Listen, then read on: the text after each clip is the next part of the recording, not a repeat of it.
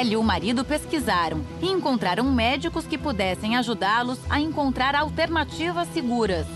Através da, dos conhecimentos da medicina chinesa, da gente se tratando, observando todo o nosso corpo, é, a gente chegou na homeopatia, também aos florais, né, como uma fonte de segurança de tratamento e até da vacinação. Sejam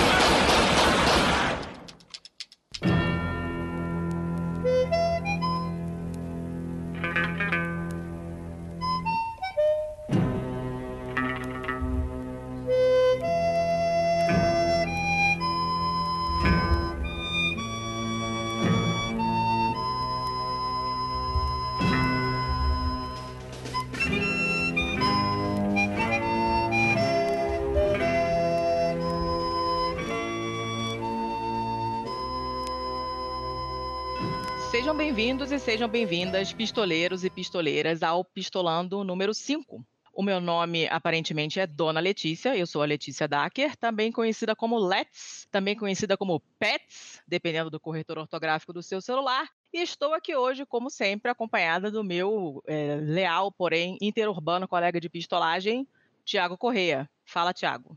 Eu sou o Tiago Correia, também conhecido como Tiago Correia. Se você não me conhece por Tiago Correia, você não me conhece mas que homem profundo. E estamos aqui hoje com um assunto super especial. Nós vamos falar de saúde e nós estamos com uma super, hiper, mega convidada. Não que os outros não sejam super, hiper, mega convidados, mas a convidada de hoje é uma pessoa particularmente especial para mim, porque eu a conheço pessoalmente há muitos anos. Ela foi minha professora da faculdade. Eu me formei em 2001 então, vocês, pessoas que sabem fazer contas, calculem aí quantos anos nós nos conhecemos. E para dar um contexto mínimo para quem não me conhece, acreditem se quiser, eu sou formada em medicina pela Universidade Federal do Estado do Rio de Janeiro, que é a Unirio. E a nossa convidada de hoje foi minha, minha professora de pediatria. Estou muito feliz de ela ter aceitado o convite hoje, porque ela é uma pessoa fantástica, nós ficamos amigas ainda durante a graduação. Ela faz um monte de coisa maneira, além de ter consultório e dar aula, ela faz uma cacetada de outras coisas. É uma pessoa multifacetada, bem do jeito que eu gosto ela toca tamborim, ela vai ao jogo do Botafogo, ela faz várias coisas, ela é ótima e é por isso que ela está aqui hoje. Então, Maria Marta, por favor, se apresente, bote sua, sua, seu pau na mesa, dê sua carteirada aí, até para a gente saber de onde vêm as opiniões que você vai dar hoje para gente, desses dois assuntos dos quais a gente vai falar. Então tá, Letícia, é, obrigada também, né, por ter chamado para isso, achei legal. Uh, você fala que você se formou em trocentos anos atrás, eu mais ou menos tenho três décadas. Sou médica, pediatra, carioca, como você falou, fazendo outras coisas, e você me chamou justamente porque fui sua professora. É, espero que a gente consiga conversar legal, que dê conta aí do, da bagagem, da demanda que vocês vão ter, ou que a gente possa conversar flua naturalmente. Bora vai, lá. Vai, vai fluir. Então, hoje nós vamos falar sobre dois, duas notícias, a gente vai comentar duas notícias em particular que vem deixando a gente muito, muito, muito puto nas calças. É, a primeira notícia é, como vocês devem estar carecas de saber, o retorno do sarampo, da poliomielite e da queda, né, a queda do, do, das vacinações no Brasil. E aí a gente tem dois assuntos entrelaçados por trás disso, né? Você tem aquela coisa dos anti-vaxxers, que são aqueles loucos que são contra a vacina por vários motivos cretinos, e é, uma falta mesmo de cobertura vacinal porque teve corte na saúde, como todo mundo já está careca de saber também. Mas a gente queria falar especificamente também com a Maria Marta dos riscos, exatamente o que está acontecendo, por que estão caindo as vacinações, é, por que está faltando vacina, que riscos isso implica, que doenças horrorosas são essas. É, então, faltava uma pessoa técnica para explicar essas coisas para a gente, por isso que a gente trouxe ela. Então, qual é a sua experiência de, de em consultório, no hospital? O que, que você tá, tem visto? Bom, é, vamos assim, a gente tem duas questões aí, tá? Uma que é realmente desse grupo anti-vacina. Chega, assim, chegam pessoas que espontaneamente né, comentam que preferem não fazer tantas vacinas, é, escolhem até algumas, isso são pais, né? Uhum. Escolhem quais que querem aplicar. E a gente, na nossa posição de, de pediatra, fica assim: bom, como você explicar? Olha, o calendário nacional, né, o Programa Nacional de Imunização do Brasil, ele é campeão, ele é muito bom. O Programa Nacional de Imunização Brasileiro, ele faz uma cobertura por várias doenças, ele é bom. Mas o fato não é ele ser ou não ser bom, é realmente essa adesão. E aí você tem que convencer as pessoas, e o que rola às vezes numa conversa é assim: olha, você não imunizando seu filho não é só a responsabilidade da saúde para com o seu filho que você está colocando em risco você está colocando em risco a sua coletividade, quer dizer, os seus coleguinhas, os amiguinhos, todo um, um programa de saúde brasileiro que acaba sendo colocado em risco. Mas isso é um grupo, é um grupo, uh, às vezes não, não chega em quantidade grande. É, as alegações são pelas composições mesmo das vacinas. Há quem divulgue é, os riscos com, uma, com um percentual maior do que efetivamente eles, eles carregam tá? É óbvio que. Essa coisa do mercúrio, não tem uma parada é, dessa? Tem, ah. tem, tem, não é só por composição. É dizer que poderá ter algum tipo de comprometimento neurológico, complicações neurológicas à frente, é, hum. complicações comportamentais, outras doenças. Então, há muita divulgação, por vezes errônea, e outras que estão realmente embutidas é, minimamente em alguns relatos de complicações, mas que quem divulga, divulga errado, divulga com uma margem percentual superior ao que na verdade é. Então, assim, é, tornando a coisa um pouco mais clara. O remédio tem efeito colateral? Tá, pode ter. Mas esse remédio tem um efeito colateral um em cada dez. Beleza. Não, mas aí isso já é divulgado como três em cada dez. Não, e três em cada dez, ah, não, esse remédio pode dar é, uma dor na barriga. Não, esse remédio dá dor na barriga, a pessoa fica internada e tudo. Então, há um, um over na, na, na divulgação, às vezes, e é uma divulgação ruim, tá? Isso a gente tem que estar tá o tempo inteiro, né? A gente acaba às vezes falando, tem que filtrar as informações que você recebe de rede, tem que filtrar o que você lê, e essas coisas vão sendo divulgadas muito fortemente, tá? É, até porque as é... coisas ruins viralizam muito, muito rapidamente, isso. né? Ninguém viraliza coisa legal, todo mundo viraliza Nossa, tem coisa isso. ruim. E tem essa questão do, do natural, que eu estou colocando produtos desagradáveis no corpo do meu filho, não quero quase de uma filosofia de vida. Essa pessoa que, que parte para esse tipo de comportamento, ela também leva na sua vida diária, o seu cotidiano, com comportamentos que são bem característicos de tudo mais natural, uhum. de tudo fugindo quase que do habitual da vida do nosso povo brasileiro ou mesmo mundial. Então, é uma filosofia de vida, quase. Tá? É um, uma linha que algumas pessoas seguem. E mas o que a gente tenta fortemente, é isso é muito importante que fique claro que não é uma questão de opção, não é religião, não é uma questão de opinião. É uma questão de certeza científica. É uma uhum. questão de você ter um programa de saúde pública efetivo num país que envolve uma cobertura vacinal e essa cobertura vacinal tem que ser X para que a gente consiga fazer parar de circular determinados agentes. Então, se algumas pessoas pensantes, cientistas, médicos, profissionais, eh, não somente médicos, mas da saúde pública como um todo, profissionais da saúde, é, elaboram esse tipo de política, é porque tem uma razão. E a gente deve, de certa forma, acreditar. Então, eu volto a dizer, a, a Política Nacional de Imunização, o Programa Nacional de Imunização do Brasil, ele é muito bom. Então, acho que nós, como pediatras, né, o que é a porta de entrada da imunização, né, é a criança, é, a gente valoriza muito isso. Mas aí uma deixa, não é só a criança que tem que ser vacinada, não, viu? Uhum. Letícia, Tiago, Adultos também têm vacinas para tomar, é, existe toda uma profilaxia para isso. Este é um ponto. Agora, existe uma outra questão. Os casos de sarampo estão sendo notificados na região norte do país, é, tem toda uma identificação com um vírus, com, quando se fala uma doença importada.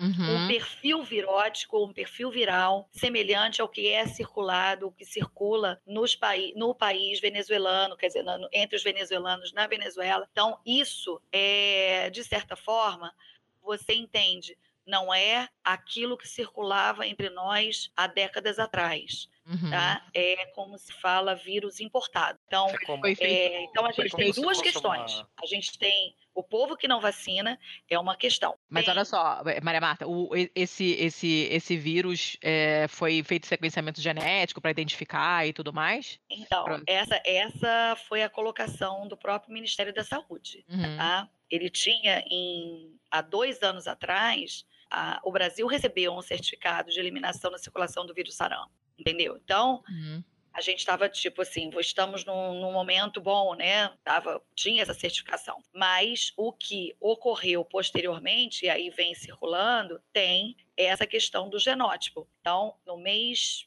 a gente está no primeiro, né, assim, esse, recente, né, que esses surtos teriam sido relacionados à importação.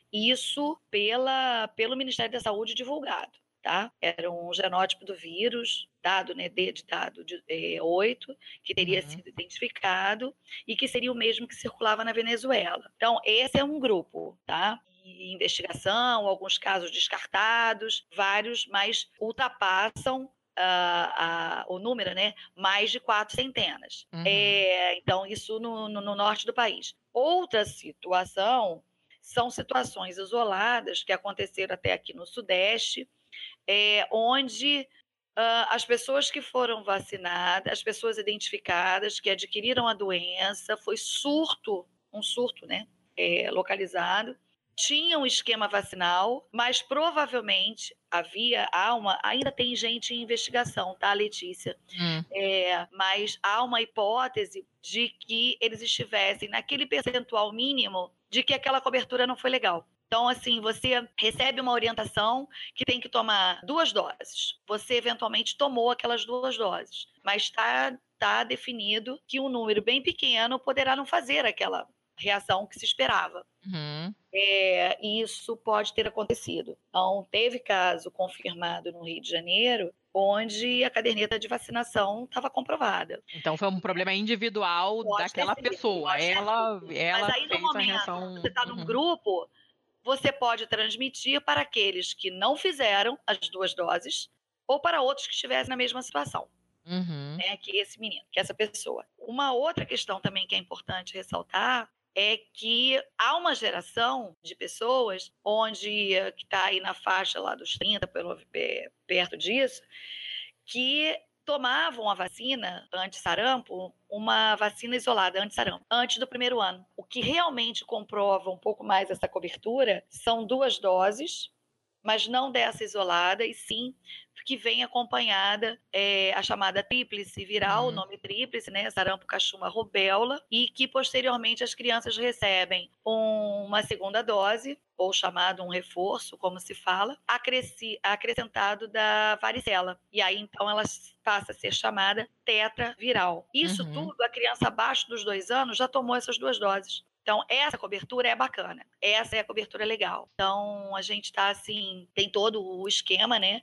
que o Ministério da Saúde, por isso, o Ministério da, da Saúde fez essa orientação né, da revacinação, quem uhum. deveria ser revacinado, quem não tivesse com essas duas doses, e pessoas acima de 50 anos, maior ou igual a 50 anos, já são pessoas que viveram numa época onde essa circulação era vasta. Então, ou tiveram a doença, ou certamente estão totalmente protegidos, porque já fizeram alguma. Tiveram contato, né? contato, é. Então é situação muito especial. Sempre a gente fala, consulta o médico para conversar. Mas a orientação nacional do programa é essas pessoas estariam de fora né, da campanha.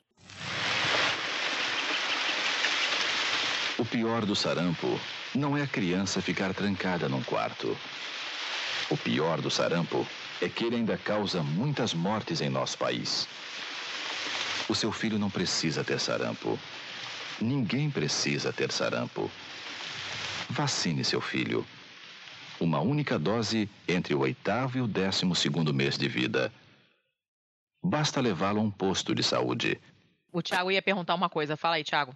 Oi, Thiago. Quando, quando a gente estava falando ali sobre a, o sarampo ter sido importado, no, no caso do norte do país, essa importação é como se fosse uma nova cepa? É, é como se fosse uma É variação como- do sarampo que era imunizado aqui anteriormente? Não é exatamente o mesmo? É, eu poderia, vamos pensar num sentido assim, bem desenhando aí a- a- essa, tornando isso mais palatável, né, para Ah, sim, por compreensão. favor, porque eu sou É, eu acho que sim, eu biologia. acho que sim. Seria uma, uma forma de você interpretar diferente do que era habitualmente, né? Então, se habitualmente você circulava com um determinado perfil, ah, o genótipo desse era, um- era comprovadamente, pelo genótipo do vírus, algo que era menos frequente entre nós. Então, essa era a identificação que foi importante, porque era o mesmo que circulava na, na Venezuela. Por isso que houve essa, essa informação. Mas isso tudo, é, o Ministério da Saúde está muito atento, o Ministério da Saúde Brasil, porque é uma coisa que está. o portal do Ministério da Saúde está atualizando o tempo inteiro, porque é, imaginem, gente, vocês têm é, a responsabilidade, quer dizer, um grupo tem uma responsabilidade por manter a saúde de uma população gigante. Faz uma política toda perfeitinha, recebe um atestado de que isso está resolvido, ou pelo menos está controlado, e de repente uma bomba relógio estoura. Então, eles estão aler em alerta, atualizando os casos, investigando é, o tempo todo, mas a notícia que teria saído mais, né, e dentro do portal mais atualizado, é de que havia esse perfil. Mas eu acho que a sua interpretação, Tiago, é, a compreensão é bem próxima a isso, sim. E mas a, a nossa vacina é- funciona contra essa cepa também, contra esse vírus importado, digamos assim. É, teoricamente, todos Teoricamente, nós sim. estaríamos vacinados, entendeu? Mas é o, Uhum. o, o, o que acaba acontecendo é que a gente teve, né? é, isso aí toda, toda a notícia tá, tá seguindo, uma migração de pessoas, né? Uhum. E aí você também entra numa outra questão. Quantas vezes nós já não viajamos para determinados países que a população daquele país tem um programa de imunização diferente do nosso? Isso é totalmente viável de acontecer, é totalmente comum. Programa Nacional de Imunização Brasileiro é um programa de imunização de, uma determinada, de um determinado país na Europa pode não aplicar aquela vacina. É, você Então- sabe bem disso, né? Porque a Carol tem a minha filha que nasceu na Itália, mas passava sempre as férias no Brasil e a Sim. caderneta de vacinação dela é uma loucura, ninguém entende nada. Sim, Porque ela toma vacina de lá e vacina Carol- daqui, vacina do E a Carol teve sarão, É, a gente, a gente acha que ela tem Deduzimos. É, que achamos que teve, justamente num surto na Europa. isso. É, mas, enfim. Então, o que ocorre é que essa cobertura venezuelana, Tiago, também não é, não é semelhante à nossa, entendeu? Então, acho que Uhum. tudo isso também colabora, sabe? Mas eu. A gente está assim atento, está todo mundo atento. Acho importante, né? Os sinais, febre, é, as manchinhas pelo corpo, é, alguns sempre com aquele, com aquele histórico, teve contato, não teve contato. Saber que é muito importante. Assim, se a gente tivesse que dizer assim, que período que é muito ruim, né? De dois dias antes, dois dias depois que apareceu aquela lesão, né? Ah, as marquinhas pelo corpo, as manchas pelo corpo, o exantema, né? Que a gente fala. Essa é, uma, é um período de muito contágio. Então, é uma doença de alto contágio. Então, por isso que se espalha, né? Os grupos vão se relacionando se espalha muito rápido. Aqui no Sudeste, a situação específica né, que alertou foi justamente um grupo de jovens, entre provavelmente entre 18 e 26 anos, estão todos reunidos, felizes da vida, festejando é, parte olímpica, Jogos Olímpicos e tal, e um caso acontece, alastra. Isso aí é, isso é fácil de acontecer, creches acontece isso com frequência. Então, mas foi bom, porque deu uma mexida, muita gente marmanja, teve que olhar a sua caderneta de vacinação, e isso é o que a gente chama também de não perder a oportunidade, né, gente? Na hora que você abre uma caderneta, você está procurando ali para ver se o sujeito tem aquela cobertura contra o sarampo, porque é o vilão do momento. Mas aí você descobre que a imunização de tétano dele está totalmente defasada, que ele não fez hepatite B, que ele tem algumas coisas fora de, de proteção. E aí é bom que você dá uma revisada, né? No restante todo. Eu andei vendo bastante caderneta de menino com 18, com 19, com 20, até mesmo pai de, de criança que eu atendo, cara com 30, com 30 e poucos anos, mostrando, vendo o que tem em casa, mostrando caderneta do que tem. Eu acho que é uma oportunidade para todo mundo dar uma olhada, cuidar um pouco mais da sua saúde dentro dessas doenças que são, que a gente chama de imuno, imunopreveníveis, né? É, são possíveis de serem prevenidas com recursos imunológicos, né? com as vacinas. Vacina na veia para não cair na teia. Vacina na veia. Vacina na veia para não cair na teia. Vacina na veia. Deixa eu fazer mais uma perguntinha emendando já. Pois não. É, além de, de ter dado aula e tal, você tem toda a experiência de consultório, né? A experiência de, estar tá lá em contato direto com, com os Sim. pais e tal. Muita gente tem falado que a, a toda essa questão da, dos anti-vacinação tem vindo por causa do Facebook. E isso tinha derrubado em muito a nossa, as nossas taxas de vacinação, de cobertura vacinal. É, eu, particularmente, é, não vejo isso como tendo uma popularização tão grande. Eu não acho que uh, a gente tenha chegado nesse, nesse ponto por conta só de boato de Facebook e de WhatsApp. O ex-ministro da Saúde do governo Dilma, inclusive numa matéria que a Letícia tinha passado, ele falava que ah, a vacinação não caiu por causa do Facebook, mas por conta da destruição do SUS. E, na verdade, eu não acredito em nenhuma das duas. Eu acho que a gente passou por uma uma geração, essa geração da qual eu me incluo, ah. que não, como teve toda, toda a sua vacinação feita corretamente e não viu de perto o perigo que é um sarampo, o perigo, o risco que é uma polio, o risco que é uma rubéola, uhum. é, as pessoas da minha idade, da minha geração de hoje, quando tem os seus filhos estão sendo desleixadas por conta de não ter a noção do perigo. Eu imagino que seja isso. Da sua, do seu ah. tato de consultório, de onde você acha que vem essa cobertura vacinal tão baixa? Aí outra coisa, isso você, você observa igualmente é, no, em consultório particular e no, no hospital, no ambulatório, é mais ou menos a mesma proporção de pais que deixam de vacinar os filhos por escolha, ou que tem medo de vacina, assim, ou é, ou é mais prevalente em particular? É, o, o Letícia, Letícia Tiago, eu peguei algumas coisas que o Tiago falou e no que ele falou eu já encontrei assim umas três questões que eu, eu acho que era importante esclarecer. E aí eu depois eu, eu te respondo também.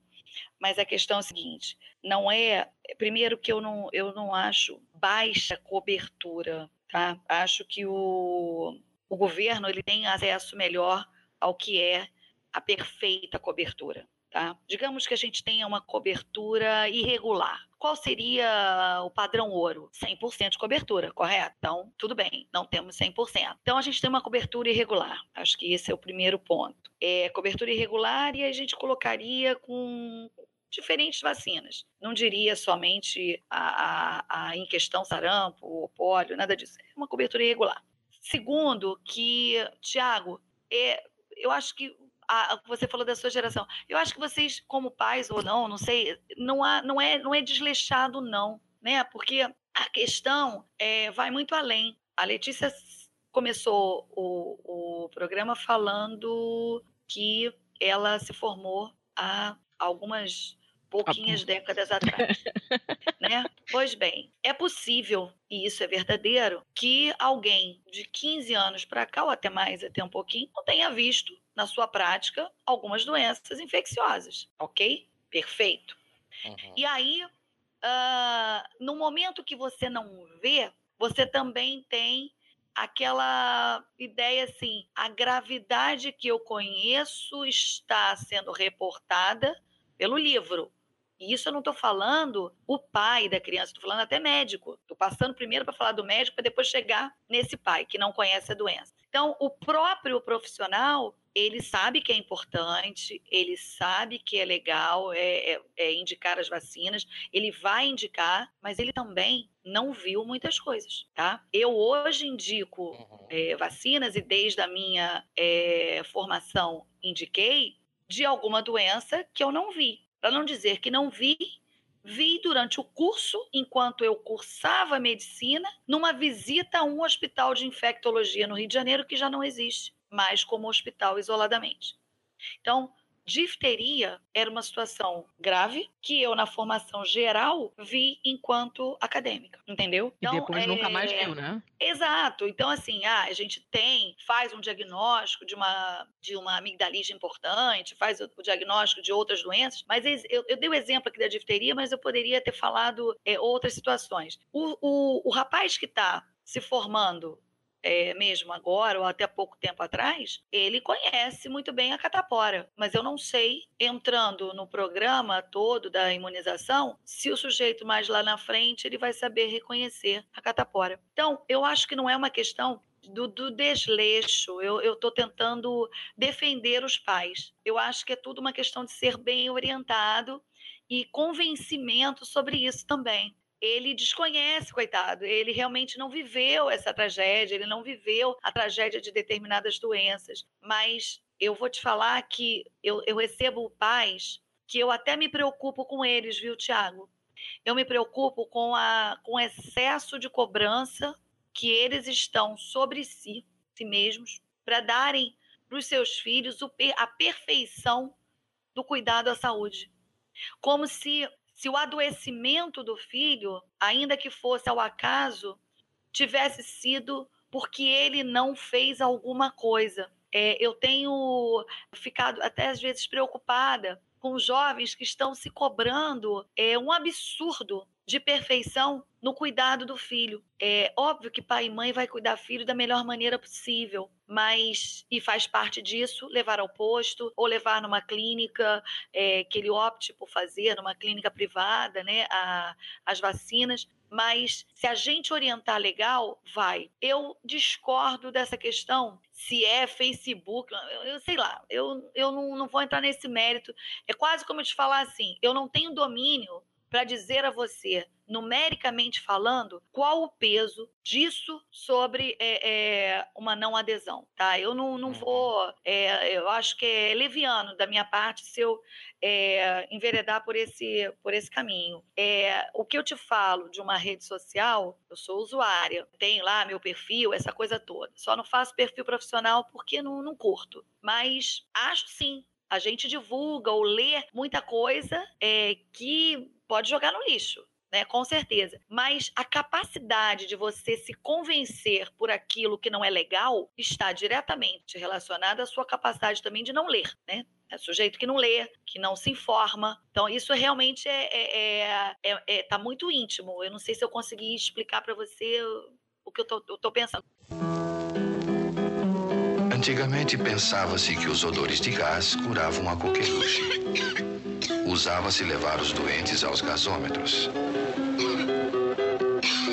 Antigamente também a difteria matava muita gente, principalmente crianças.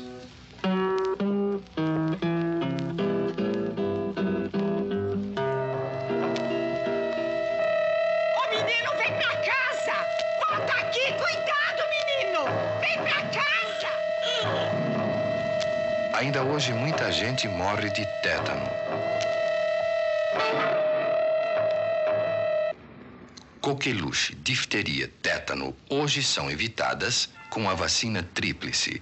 Duas doses nas crianças entre três meses e um ano de idade, um reforço após um ano e as crianças estarão salvas do contágio. Vacine seus filhos. Basta levá-los a um posto de saúde.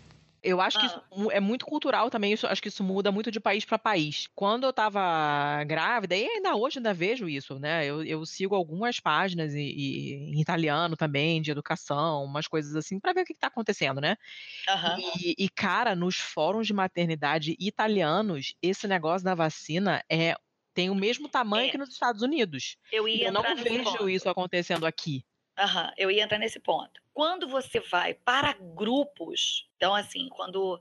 É porque eu, eu, eu coloquei assim, Facebook, as coisas gerais que todo mundo tem acesso. Quando você vai para fóruns, grupos fechados, e eu já estive em grupos fechados de, de assuntos especiais, ali estão pessoas que militam. Eu vou usar essa palavra, tá? Pessoas que mergulham naquele tema, pessoas que estão assim alucinadamente querendo é, discutir aquilo ou fervorosamente contrário ou a favor daquele tema no qual ele, ele se engajou ou ele se inscreveu como fórum. É, é uma militância.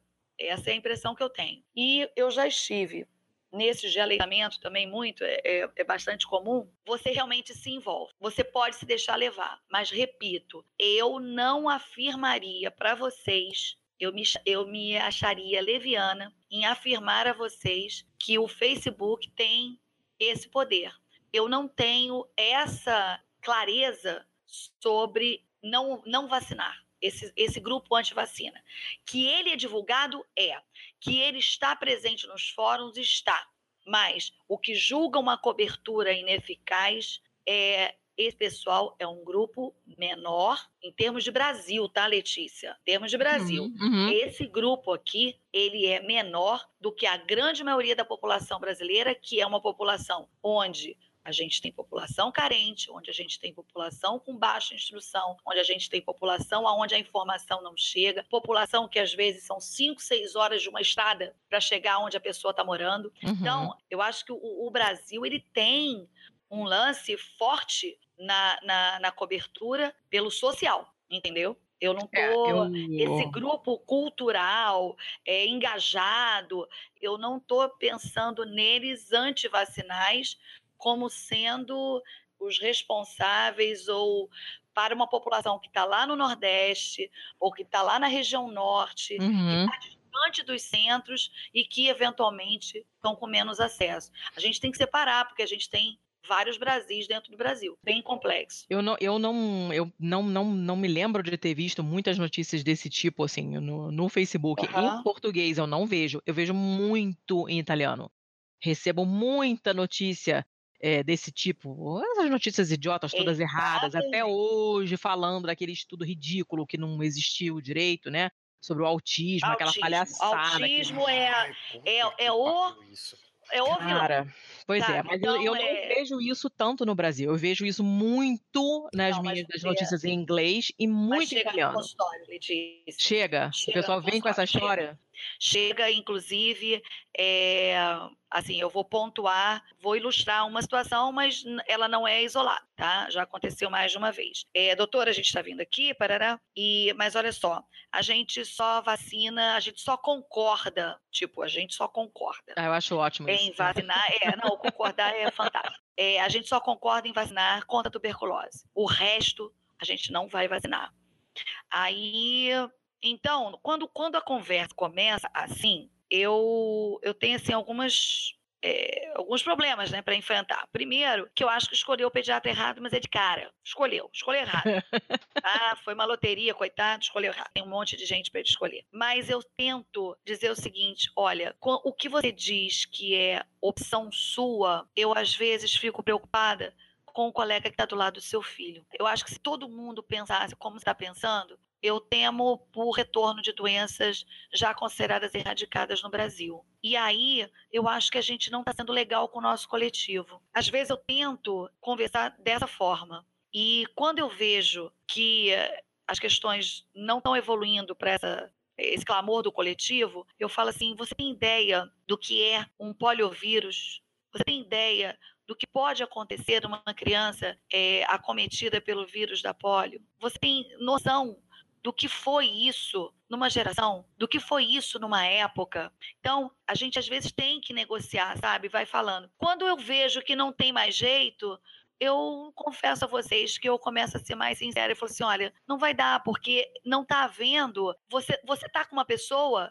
que você não está confiando no que ela está falando. Uhum, uhum. Entendeu? Eu estou prescrevendo alguma coisa, porque a vacina é uma prescrição. Uhum. Vou prescrever uma vacina e você não vai fazer. Então não dá. Então, assim, é, você me não, desculpa, mas... mas, não, eu não posso me responsabilizar por uma situação dessa. Porque é, é muito sério, viu, Tiago? Às vezes o, o, o pai uhum. fala assim, tá, eu não quero. Tá, eu não quero. Será que mas lá na frente, se esse guri adoecer... a prerrogativa dele fazer pois isso. É, pode fazer pois isso. Pois é, é. Mas assim, ele pode, pode pegar dizer um não quero... tutelar, ó, arranca essa criança desse filho da puta. Não, então coloca impede ele ele. Impede no de esgoto pra ele frequentar. pegar cólera e parar de ser idiota. Mas não tem nas Ai, escolas na. Austrália. As, as escolas na Austrália estão impedindo crianças de se matricularem se não tiverem a vacina. Eu acho ótimo. Não Mas vacinou. olha só, a escola agora na caverna. Não, ma- mas no Brasil escola existe a pública. prerrogativa do, do pai É. poder dizer: eu me reservo o direito de o meu filho não ser vacinado? Ele pode fazer isso? Olha, agora, recente, a gente leu que o Ministério Público estava em cima de familiar que se recusasse a isso, tá? É, mas, enfim, eu já vi. Então, eu, eu não estou inventando as questões. As questões acontecem na minha cara, dentro, do consultório. Então, enfim, aí eu prefiro que essa pessoa fique longe. O que, que vai garantir que esse camarada que diz que eu me reservo o direito de que eu não quero, não concordo, sei lá o quê, o, o guri dele adoecer e ele dizer que ele não foi orientado pelo pediatra? Ainda tem essa, né? É uma questão muito séria. Então, eu prefiro, orientei, está registrado dentro do prontuário lá, totalmente já. Acho que o senhor não tem, não está tendo né, mão de via dupla, né? Eu estou te Uhum. prescrevendo, você não concorda, escolha outra pessoa, enfim. Tem coisas né, que a gente não compactua que não dá, né? Aqui uma pausa no episódio. Nós procuramos alguém do Conselho Tutelar que pudesse nos dar maiores informações sobre como funciona nesse caso em que um pai acaba resolvendo que legal mesmo é não vacinar o seu filho. É, meu nome é Isis, trabalho como conselheira tutelar regional Boa Vista. Atuamos na garantia de direito da criança e do adolescente. É, o Estatuto da Criança e do Adolescente, no seu artigo 14, diz: o Sistema Único de Saúde promoverá programas de assistência médica e odontológica para a prevenção das enfermidades que ordinariamente afetam a população infantil e campanhas de educação sanitária para pais, educadores e alunos. Parágrafo 1. É obrigatória a vacinação das crianças nos casos recomendados pelas autoridades sanitárias. Isso é, preconiza o Estatuto da Criança e do Adolescente. Quando, por é, acaso, tem pais que não aderem ao que diz no Estatuto, é encaminhada através da rede de proteção ao Conselho Tutelar, a qual estará atendendo esses pais e fazendo as devidas orientações e com encaminhamento ao Ministério Público. Nós tentamos entrar em contato com alguém do Ministério Público que pudesse nos dizer o que acontece a partir do momento em que o Ministério Público assume um caso aberto pelo Conselho Tutelar. Se poderia acontecer uma perda de guarda da criança ou uma vacinação compulsória, por exemplo. Infelizmente, até o fechamento desse episódio, nós não conseguimos a resposta de ninguém. Futuramente, se acontecer, nós manteremos todo mundo informado.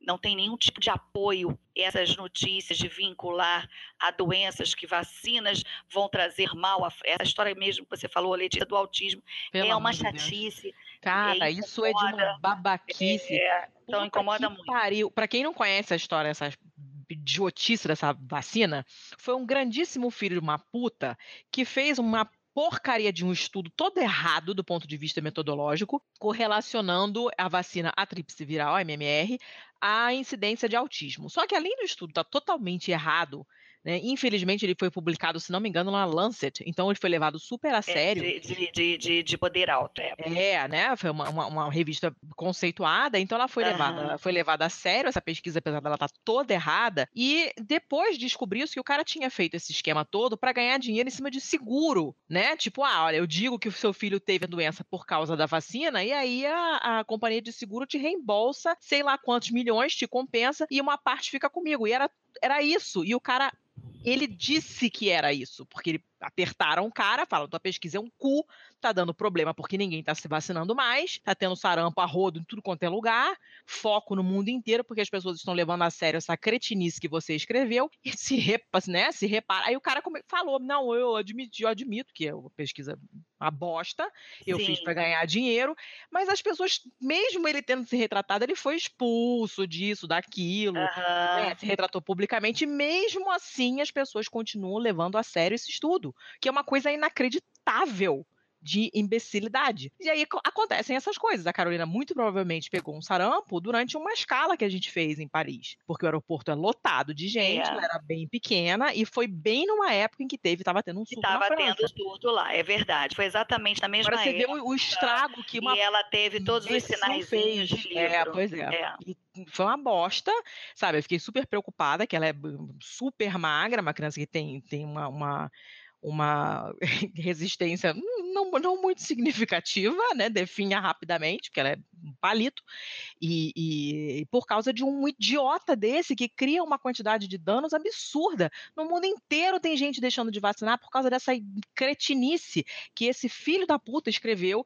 E, porra, essas pessoas são muito idiotas porque ele mesmo disse que não é nada. É. E as é. pessoas continuam levando isso assim.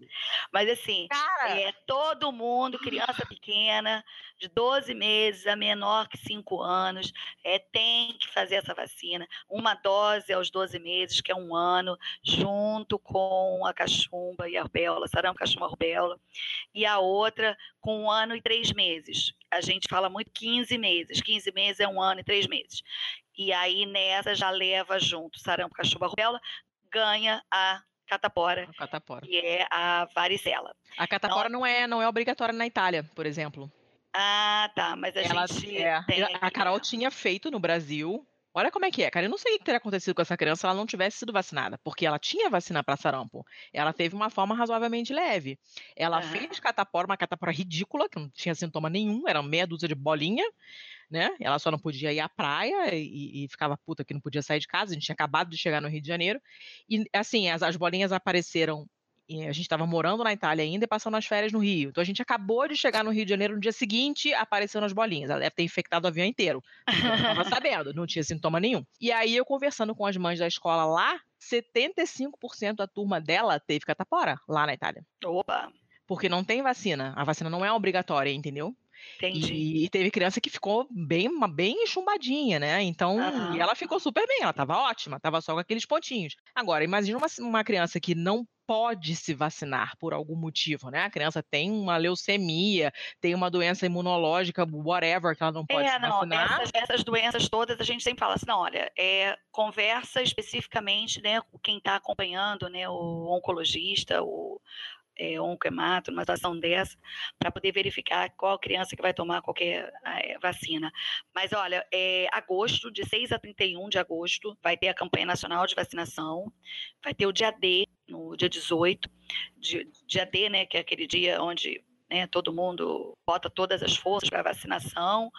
É, essas crianças menores de 5 anos é o alvo, né, de um ano a 5 a, a cinco anos, mas todo mundo está na hora de abrir a caderneta, dar uma olhada, mas a gente está muito atento a isso. Falar também que tem uma outra coisa, viu? Se você teve o contato, isso também é legal da vacina.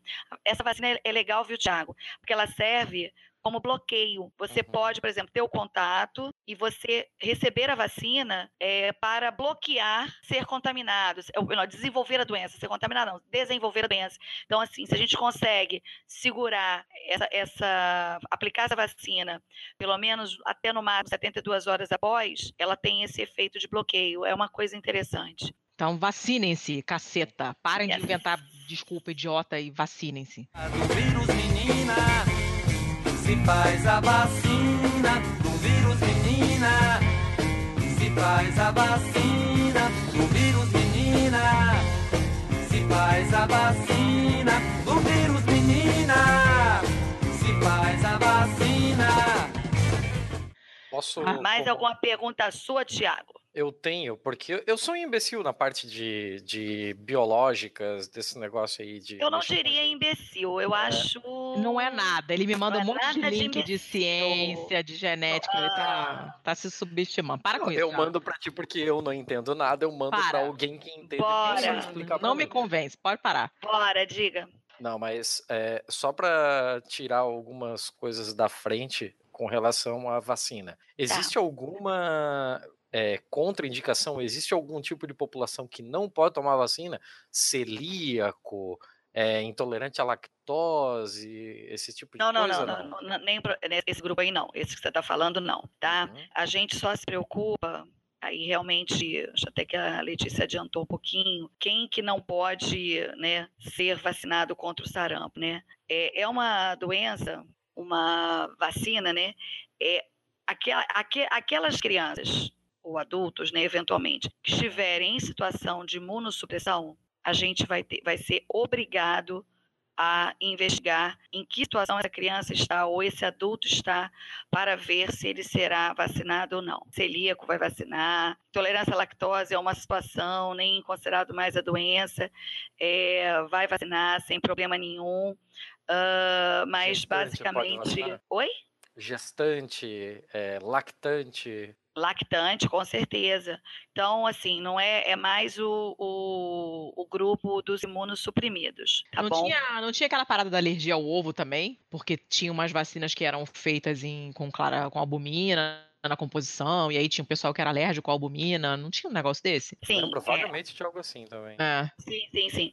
É, então, assim, numa situação dessa, essas pessoas vão ter que fazer o risco-benefício que a gente vai considerar. Então, se vai estar, tá, se isso vai ser feito dentro de alguma unidade ou se não vai ser feito, vai ter que ser sempre ponderado. Tá? Quem é que vai é, ponderar que eu digo é avaliar a criança que vai poder ou não vai poder, porque vão ter crianças que a gente realmente não vai, vai é, liberar para isso, entendeu? Justamente por conta da sua alergia, enfim, não vai, não vai ter como tomar. E aquilo que eu tinha te perguntado antes sobre uma diferença entre o consultório particular e o ambulatório é, no hospital público, eh, você vê diferença assim de, de, de, de recusa em, em, se vacinar, em vacinar os filhos, ou é mais ou menos a mesma coisa? Olha, as crianças que estão no público, elas estão indo aos postos, estão sendo vacinadas nos postos.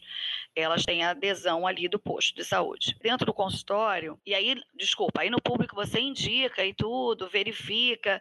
Como há quase uma perda né, de crianças que acabam não, não voltando com frequência para consulta no, no serviço público, alguma criança acaba se perdendo.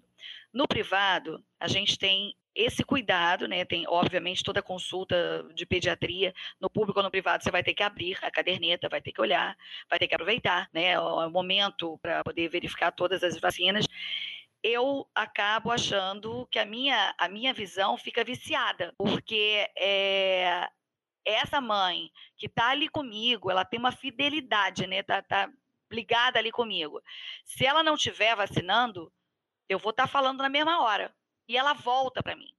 Às vezes, no público, você tem um contato com essa paciente, você só vai vê-la meses longe de você, ou nem vai voltar a rever. Então, essa é a nossa questão, a nossa dificuldade, às vezes, de garantir. Por isso que a gente fala, a orientação que se dá é, para todo mundo, não perca a oportunidade. Se a criança visitou uma unidade de saúde, essa é a oportunidade, entendeu?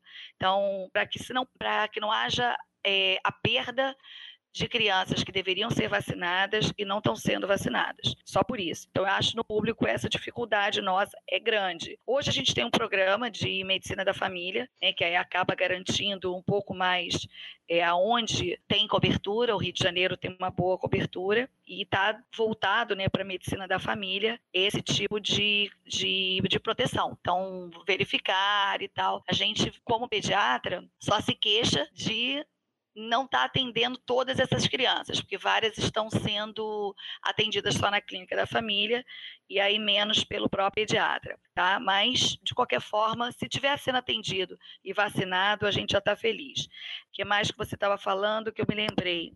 Assim, é, não tenho muita preocupação, tá? Por conta do componente da, da vacina do vírus do sarampo ser um vírus vivo atenuado. Então, isso pode até eventualmente ter um, uma reaçãozinha, reação cinco dias depois, alguma coisa mais leve, via de aplicação, injetável também na via subcutânea. Acho que a gente não, não tem que ficar muito preocupado com, com, com essas é, possibilidades da, da, da, complicação, não. As reações normalmente são, são rápidas, são leves, mais passageiras, uma dorzinha no local. É, não tem. E a gente sempre lembra dessa reação que pode ter alguns dias depois. Não aquela que tem algumas vacinas que no mesmo dia, né, a criança já tem uma febre. Uhum. Essa Mas demora um pouquinho. essa é, exato. Pode ter uma erupçãozinha, né, que a gente chama tipo parecido com sarampo, né? Uhum. Uh, uma febrinha pode, pode acontecer.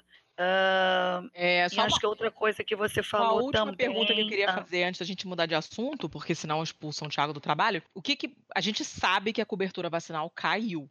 Os dados são do Ministério mesmo, a cobertura vacinal. Sim, sim, sim. Caiu. É, então, cobertura irregular. Uhum. Mas o que, que você acha que aconteceu? Porque o programa, como você falou, o programa é muito bom. Eu fiz, acabei de fazer uma pós em microbiologia é, aqui em Curitiba, e todos os professores que eu tive estavam é, é, elogiando horrores o sistema do, do é, de, de, vacinação do Brasil. A gente sabe que é um programa que é usado como modelo lá fora. A gente tem um programa muito bom. O que, que aconteceu que essa cobertura caiu? Se a gente sabe que o número de pessoas que não vacina por causa dessa imbecilidade do autismo não é tão grande assim. É, então, o que, que aconteceu? Uh, bom, aí a gente teria que resgatar toda é, a questão na saúde pública mesmo. Bom, eu vou passar de um micro para um macro, tá? É, hoje a gente tem essas, como é que eu posso falar? Cobertura da estratégia de saúde da família, nos lugares onde a cobertura é boa, isso é um programa nacional. É investir em medicina da saúde, em saúde da família é um programa nacional. Então, aonde você tem uma boa cobertura, tá legal.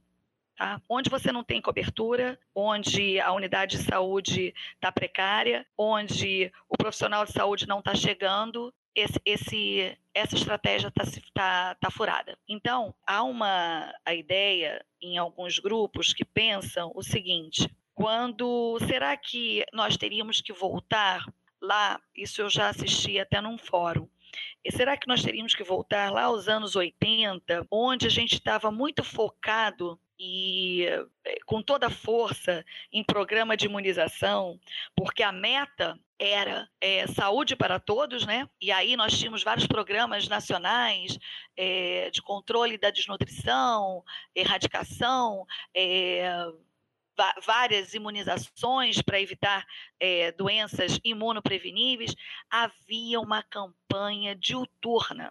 Vocês dois são mais novos, mas se ouvia é, com uma frequência muito grande muito grande a importância de se levar aos postos, de se vacinar, de se fazer é, grandes campanhas onde você é, aglomerava várias crianças de diferentes faixas etárias e fazia aqueles, é, aquelas atualizações de caderneta. Há um questionamento se a gente precisaria voltar a esse padrão para corrigir. Só que a pergunta sua é: o que será que deflagrou essa fuga, né? Essa baixa procura e tal? Eu é, conversando e com grupos que, que atuam nessa área, ainda acho que a cobertura está menor quanto mais distantes estão dos grandes centros. A gente tem é, um país enorme que está diluído, que não está com uma cobertura com, com, com, assistência de saúde bacana, não está,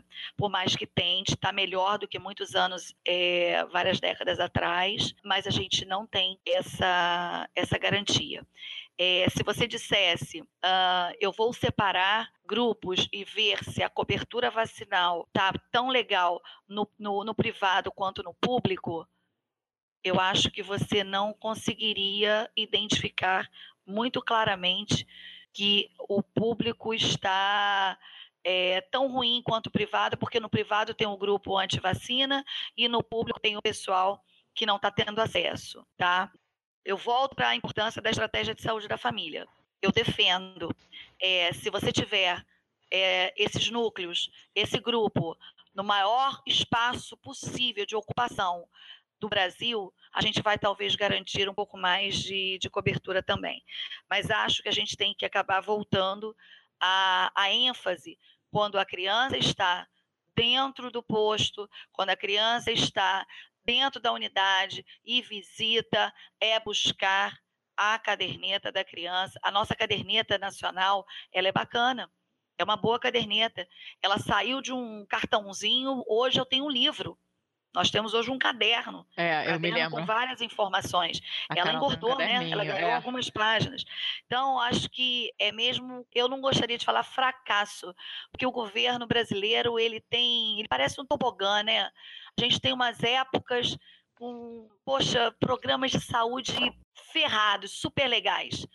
De repente a gente sai para uma outra época que o foco desvia para um troço totalmente, diametralmente oposto, que o investimento na saúde cai, que a gente não consegue bolsas, que a gente não consegue é, também programas, campanhas é muito irregular, gente. Vocês não lidam na área da saúde. A gente que lida, a gente sente. A gente está dentro de, de, hospitais onde, determinada época, tudo está bacana, tá, não falta nada. Depois, de uma outra época, começa a faltar tudo, ou falta alguns segmentos. É, é, é complicado. E eu não tenho, eu tenho, ouso dizer, e aí eu não acho que eu estaria sendo leviana, que isso também pode acontecer com a cobertura vacinal. E aí não é questão de não ter o produto vacinal, tá? Uhum. Não ter o produto vacina. Não tem orientação, Talvez não tem pessoal. É, né? esse movimento, né? Esse movimento de, de enfatizar a importância, de fortalecer. Viu, Tiago? É, olha só, deixa o seu celíaco lá vacinar, deixa o seu intolerante à lactose vacinar. Só gestação que não, né? Gravidez não é, é uma questão. É, própria, né, dela, mas gravidez não. Bom, a outra, então, a mensagem que fica é vacinem. Deixem de ser coiós e vacinem, vacinem seus filhos.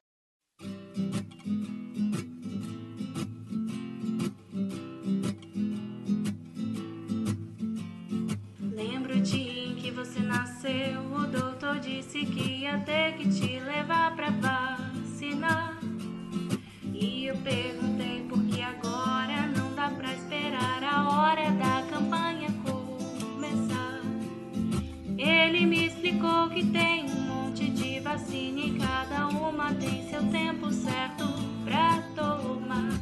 E que se não toma antes da doença, fica complicado achar remédio pra curar.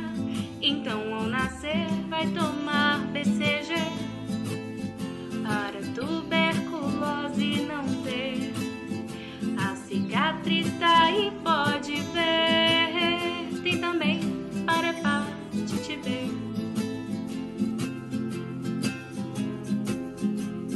Depois você volta no coxinho aos 2, 4, 6 e 15 meses pra também tomar. Penta, poli, a pneumocócica, além da rotavírus que aos 15 pode pular. E aos 3, 5 e 12 meses, vou levar para meningo tomar. Já aos 12 e 18 meses, vai tomar a hepatite A.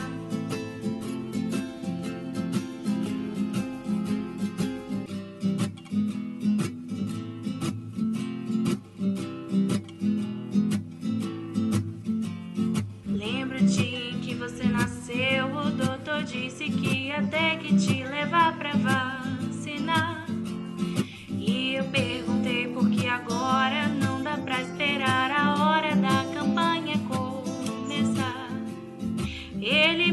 explicou que tem um monte de vacina e cada uma tem seu tempo certo pra tomar.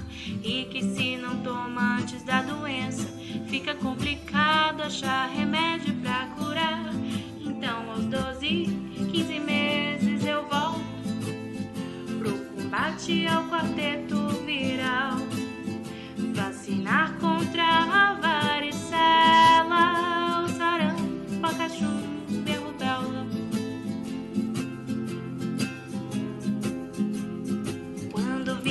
viajar pra área endêmica, a partir dos nove meses eu já posso vacinar. Para evitar febre amarela, lembrando a cada dez anos eu vou ter que reforçar. E por fim, pra você não gripar, te levar pra influenza tomar. Aos seis meses e aos sete renovar. Prevenir é igual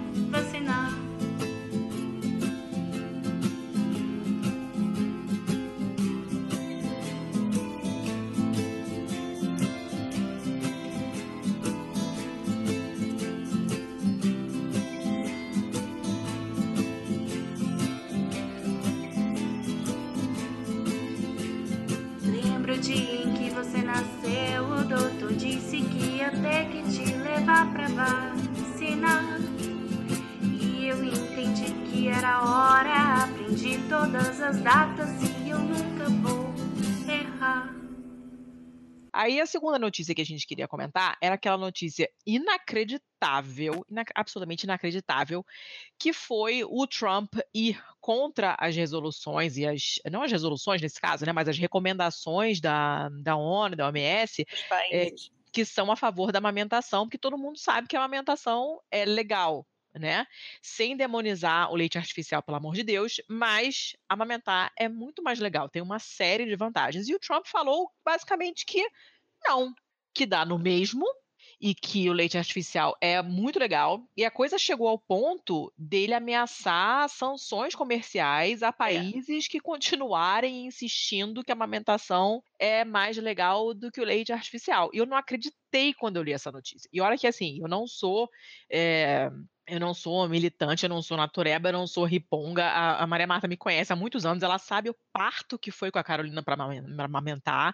É, a gente desmamou ela cedo porque ela tinha um refluxo desgraçado, ela não ganhava peso, ela não pegava o peito, era um inferno, né? E a Maria Marta acompanhou essa epopeia toda.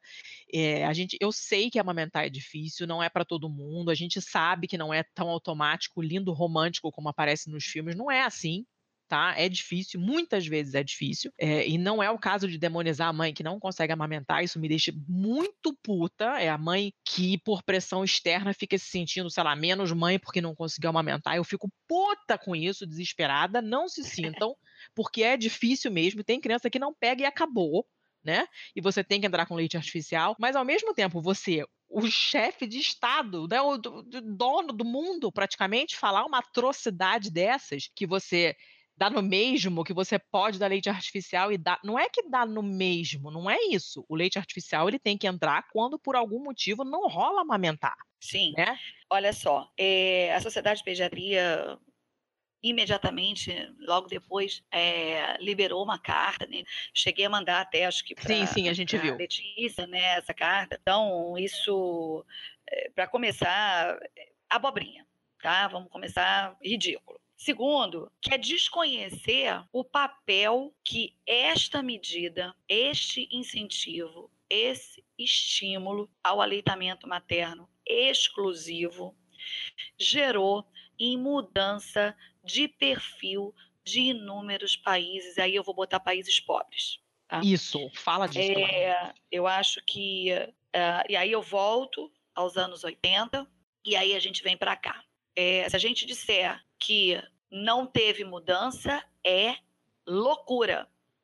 Nós saímos de uma situação onde havia uma, uma preocupação com a desnutrição infantil, com mortalidade por desnutrição, isso tudo lá, né? Lá atrás, décadas atrás. E aí a gente tem um programa grande, um incentivo grande ao aleitamento materno. O leite materno tem proteína, tem gordura, tem açúcar, tem anticorpos e ele é de graça. Então, você chega num país pobre, incentiva isso, você tira criança da situação de risco.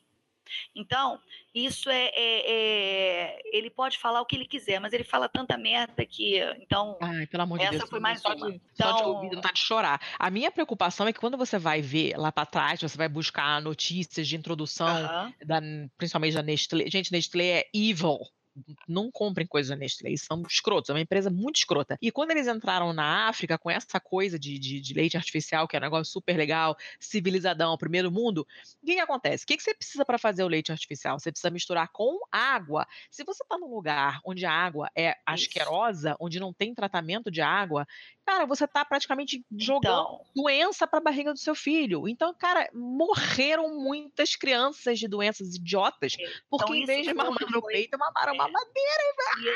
Isso, isso foi, isso foi é, uma medida fantástica. Então, não tem porquê, entendeu? Questionar. Então, isso foi uma coisa, realmente, eu vou voltar a falar que foi abobrinha. E, eh, então, isso vem desde né, João Charuto lá atrás, com esse incentivo. Então, a gente tem que lembrar o perfil brasileiro, o qual mudou. Hoje, para você ter ideia, eh, quer dizer, vocês aí têm ideia, mas Letícia chegou a estudar isso, os, os gráficos de crianças nascidas que viveram sobre o aleitamento materno exclusivo, a gente tem inclusive uma diferença. Então, assim, a gente tem essa, essa coisa importante. Então, aleitar ao seio é importante. Tudo bem, não vou demonizar nada do, do leite artificial, da fórmula infantil. E em relação aos, aos laboratórios, né, essas grandes indústrias, são excelentes, fazem muito bem o seu papel para fórmulas especiais. Eu acho fantástico. Porque, eventualmente, você terá uma criança com algum problema algum problema sério e vai precisar sim de, um, de um como é que fala? Uhum. Um leite de, um, de soja, de, de fórmula, cabra. De uma fórmula, tá? Vamos botar fórmula, não vou falar leite. Uhum. De uma fórmula artificial diferente. E aí, tudo bem, legal, bato palmas para as empresas que fazem de forma ética fórmulas adequadas, perfeitas e tudo bem. O aleitamento materno, ele veio só para mostrando essa diferença que saiu do país pobre e conseguiu efeito pedrinha no lago, conseguiu fazer ondinhas e conseguir juntar até os países mais ricos. Quer dizer, mulheres com, com instrução conseguirem entender que isso é uma coisa de valor, é algo que tem um, um peso, né? que, tem, que, é, que é benéfico para o seu filho, mas ainda tem-se a ideia de que, por muitos lugares que você vai passar, que aleitamento materno é coisa para país pobre, tá? Mas ainda que pensem assim, então deixa o país pobre sossegado. Então não vai mexer com o país pobre. Pois é, cara, esse é, meu ódio acha, é exatamente isso. Se acha que é para país pobre, não mexa com o país pobre. Então, isso é inconteste, não tem porque a gente inicialmente tinha exclusivamente, né, então, a a gente tem né, exclusivamente até o sexto mês, mas com incentivo que essa mãe consiga amamentar até o segundo ano. Mas nesse momento que ela está amamentando até o segundo ano, essa criança também está comendo, está entrando uhum. no cardápio da família, né, o que tiver por lá. Isso faz uma diferença substancial. Então não tem nem o que discutir. E a gente tem aí mês de agosto dourado. No mundo, no mundo, tá? Desde o, de 1991 ou 2, acho que 92, que a gente tem a Semana Mundial do Aleitamento Materno, é mundial. Então isso não é só de país pobre, Semana Mundial. Então, batalha, bandeira da OMS e UNICEF. Então, desde 92 isso. A semana é de 1 a 7 de agosto, que é a primeira semana do, do mês de agosto. E aí, achando, então, que não bastava ter só uma semana, então vamos botar um mês inteiro, uhum. a gente, então, passa a ter o mês de agosto, o mês da amamentação. Então a gente está aí chegando a agosto, é o mês dourado. Então, agosto dourado, porque leite materno é ouro, vale ouro. Então, é bacana, é legal. A mãe que amamenta é, é, é, doloroso. Não tem que esterilizar nada. Não tem tá, que esterilizar é de graça. nada. É, é um saco. Manda, manda o cara encher o saco se ainda tem aquele, aquele povo, né? Ah, não pode tirar a mama em público. Ah, manda aquela pessoa para aquele lugar. É, pode amamentar sim. no lugar que quiser. Quem não se sinta à vontade. Não olha. Não olha e tal. Ou a mãe também que não se sinta, vai, cobre, bota lencinho, bota o que ela achar interessante, o que for. Diz que a mãe deu à luz. É uma das verdades mais bonitas da vida. Tanto que o leite materno serviu para inspirar o nome daquele rio de estrelas em que navega o mundo e que foi chamado de Via Láctea.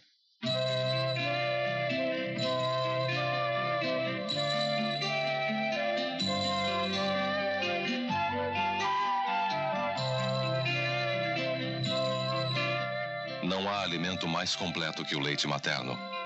Ele protege os bebês, dando-lhes saúde e resistência contra doenças. As mulheres que amamentam evitam doenças nos seios. Dê o seio a seu filho. Tiago, vou dar uma, um pedido. Aí espalha para todos os pais. Cara, garanta uma noite de sono para sua para a mãe do seu filho. Ai, olha, porque gente, por isso que eu falei a mulher, coitada entendeu? sofre. Porque é, amamentar, né, tem a, a, frase, amamentação é um ato de amor, né? Tema até de 2018, é a base, o alicerce da vida, né? O aleitamento materno. É o tema da, desse ano. Mas é cansativo. Eu amamentei, e amamentei, trabalhando também, dando plantão e tudo. É, é, cansativo, é cansativo e tudo, mas é uma coisa que tem a, o, o, o lance de que é prazeroso, a gente sabe que é importante, mas é extremamente vital que quem está do lado dessa nutriz ou lactante, né, ela tem apoio. Essa pessoa que está do lado. Aí, às vezes, eu brinco né, com o pai, é, numa consulta, eu falei assim, cara, olha só, dá direito a umas quatro horinhas de sono para ela, pega a criança, leva para outro aposento, deixa a coitada dormir sossegada, porque ela precisa, porque quando, quando a mãe está descansada, bem alimentada, ela também consegue ter uma produção de leite e a ejeção do leite com mais facilidade. E nenhuma bombinha substitui a sucção do bebê, tá? Nós não somos vacas, tá? Então, assim, é, o melhor estímulo, tá? de liberação do leite é a própria sucção do bebê. Então, é interessante, é um momento importante, o início pode, ai, fiquei com o peito todo ferido. Passa, Uma né? prova disso vai passar, mas em geral é porque a pega do bebê não estava legal. Tem que pedir alguém da área da saúde ajude a posicionar bem o bebê. Vai fluir, tá?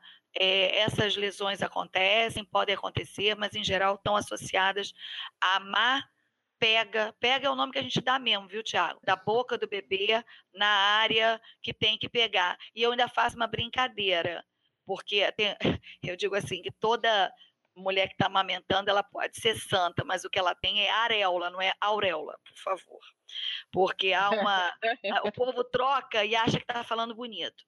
É, então, eu falei assim, gente, a mulherada é santa, mas não é auréola, não, é areola tá, o que ela tem. Então, assim, o bebê tem que pegar, né, no lugar certinho, né? Tem umas, uns lances assim, movimentar a boca, né, a bochecha, legal. Mas isso o profissional de saúde consegue orientar direitinho. É, eu vou Mas a- colocar, eu vou colocar na pauta, gente, o, o link da La Leche League, que eles são bem, é um bem legal, é uma instituição assim internacional, é, e eles dão suporte de amamentação é, no mundo inteiro, tem no Brasil também. Eu tô vendo No aqui o mapa Brasil no a gente tem. no Brasil tem, tô vendo poucas coisas aqui, mas Não, olha só, no Brasil, e aí especificamente, a gente tem a rede de banco de leite humano. No Rio de Janeiro tem uma instituição super pioneira, fantástica, que é da Fiocruz. Tô vendo aqui o site. Figueira, Vou Banco de Leite colocar Humano, pode botar. o Fernandes O Fernandes Figueira é Figueira. fantástico, né? como Tem também o programa de coleta de leite domiciliar. Aquela mãe que estiver assim, tipo, produzindo super. Tipo assim, o bebê dela tá dando conta, ela tem leite para o bebê, mas ela tem leite pra uma ninhada quase, né? Aquela mulherada que Uhum. produz demais. Então, essa mulherada pode doar e existe quem vai pegar. Então, tem esse, é, esse serviço de coleta de leite domiciliar também. Doar leite é super ato de amor, tá? Porque esse, esse leite que é doado, ele, para banco de leite, ele tem um poder fantástico. Ele passa por processos, né, um processo de pasteurização, adequação, para poder ser ofertado para prematuros, para crianças que estão internadas, que não estão tendo condição de ter o leite da própria mãe, né? E então é importante. é, a doação de leite é super importante. Então quem tem a mais fazer a sua doação está na pauta, né? É legal. É uma Eu, bot- é, eu botei, eu botei o link aqui para vocês, para quem quiser, é, doem, porque é muito legal. Essa coisa do leite materno é, uma- é um negócio fantástico, né? Porque dependendo da, da- durante, a, durante a mamada, o leite muda a composição, né? No começo é de um jeito, depois é de outro. É- É uma parada mágica, assim. É muito maneiro o leite materno. O que você falou ali de, da alteração do leite é o tal do colostro? Não, o é mais colostro- mágico do que isso, você não tá entendendo. É mágico. Tiago, Tiago, o colostro é o nome que se dá ao leite do iniciozinho, logo depois que o bebê nasce, tá? Dura um, dois dias, aí já começa a atingir um pouco. Ele, é- ele é bem clarinho. E aí tem assim uma máxima, né? É, ah, ele tá com fome, né? Ele não tá. Só tá saindo aquele colostro. Gente, o colostro. É tudo. Ele é rico. Ele é rico em, em anticorpo. Ele é rico em proteção. Então, é tudo que o bebê está precisando ali. Sabe? Então é, é, é importante. A natureza é muito sábia. Então, esse iníciozinho é o colostro, depois ele vai passando por um leite de transição, que a gente denomina assim mesmo, para depois chegar ao leite maduro, né? Então, esse, aquele leite que vai ficar mesmo com a criança. Uhum. É, e aí, Tiago, assim, tem muito a, a, a Unicef, junto com outros grupos, né, e OMS também, a gente tem uma, um selo, que é a Iniciativa Hospital Amigo da Criança.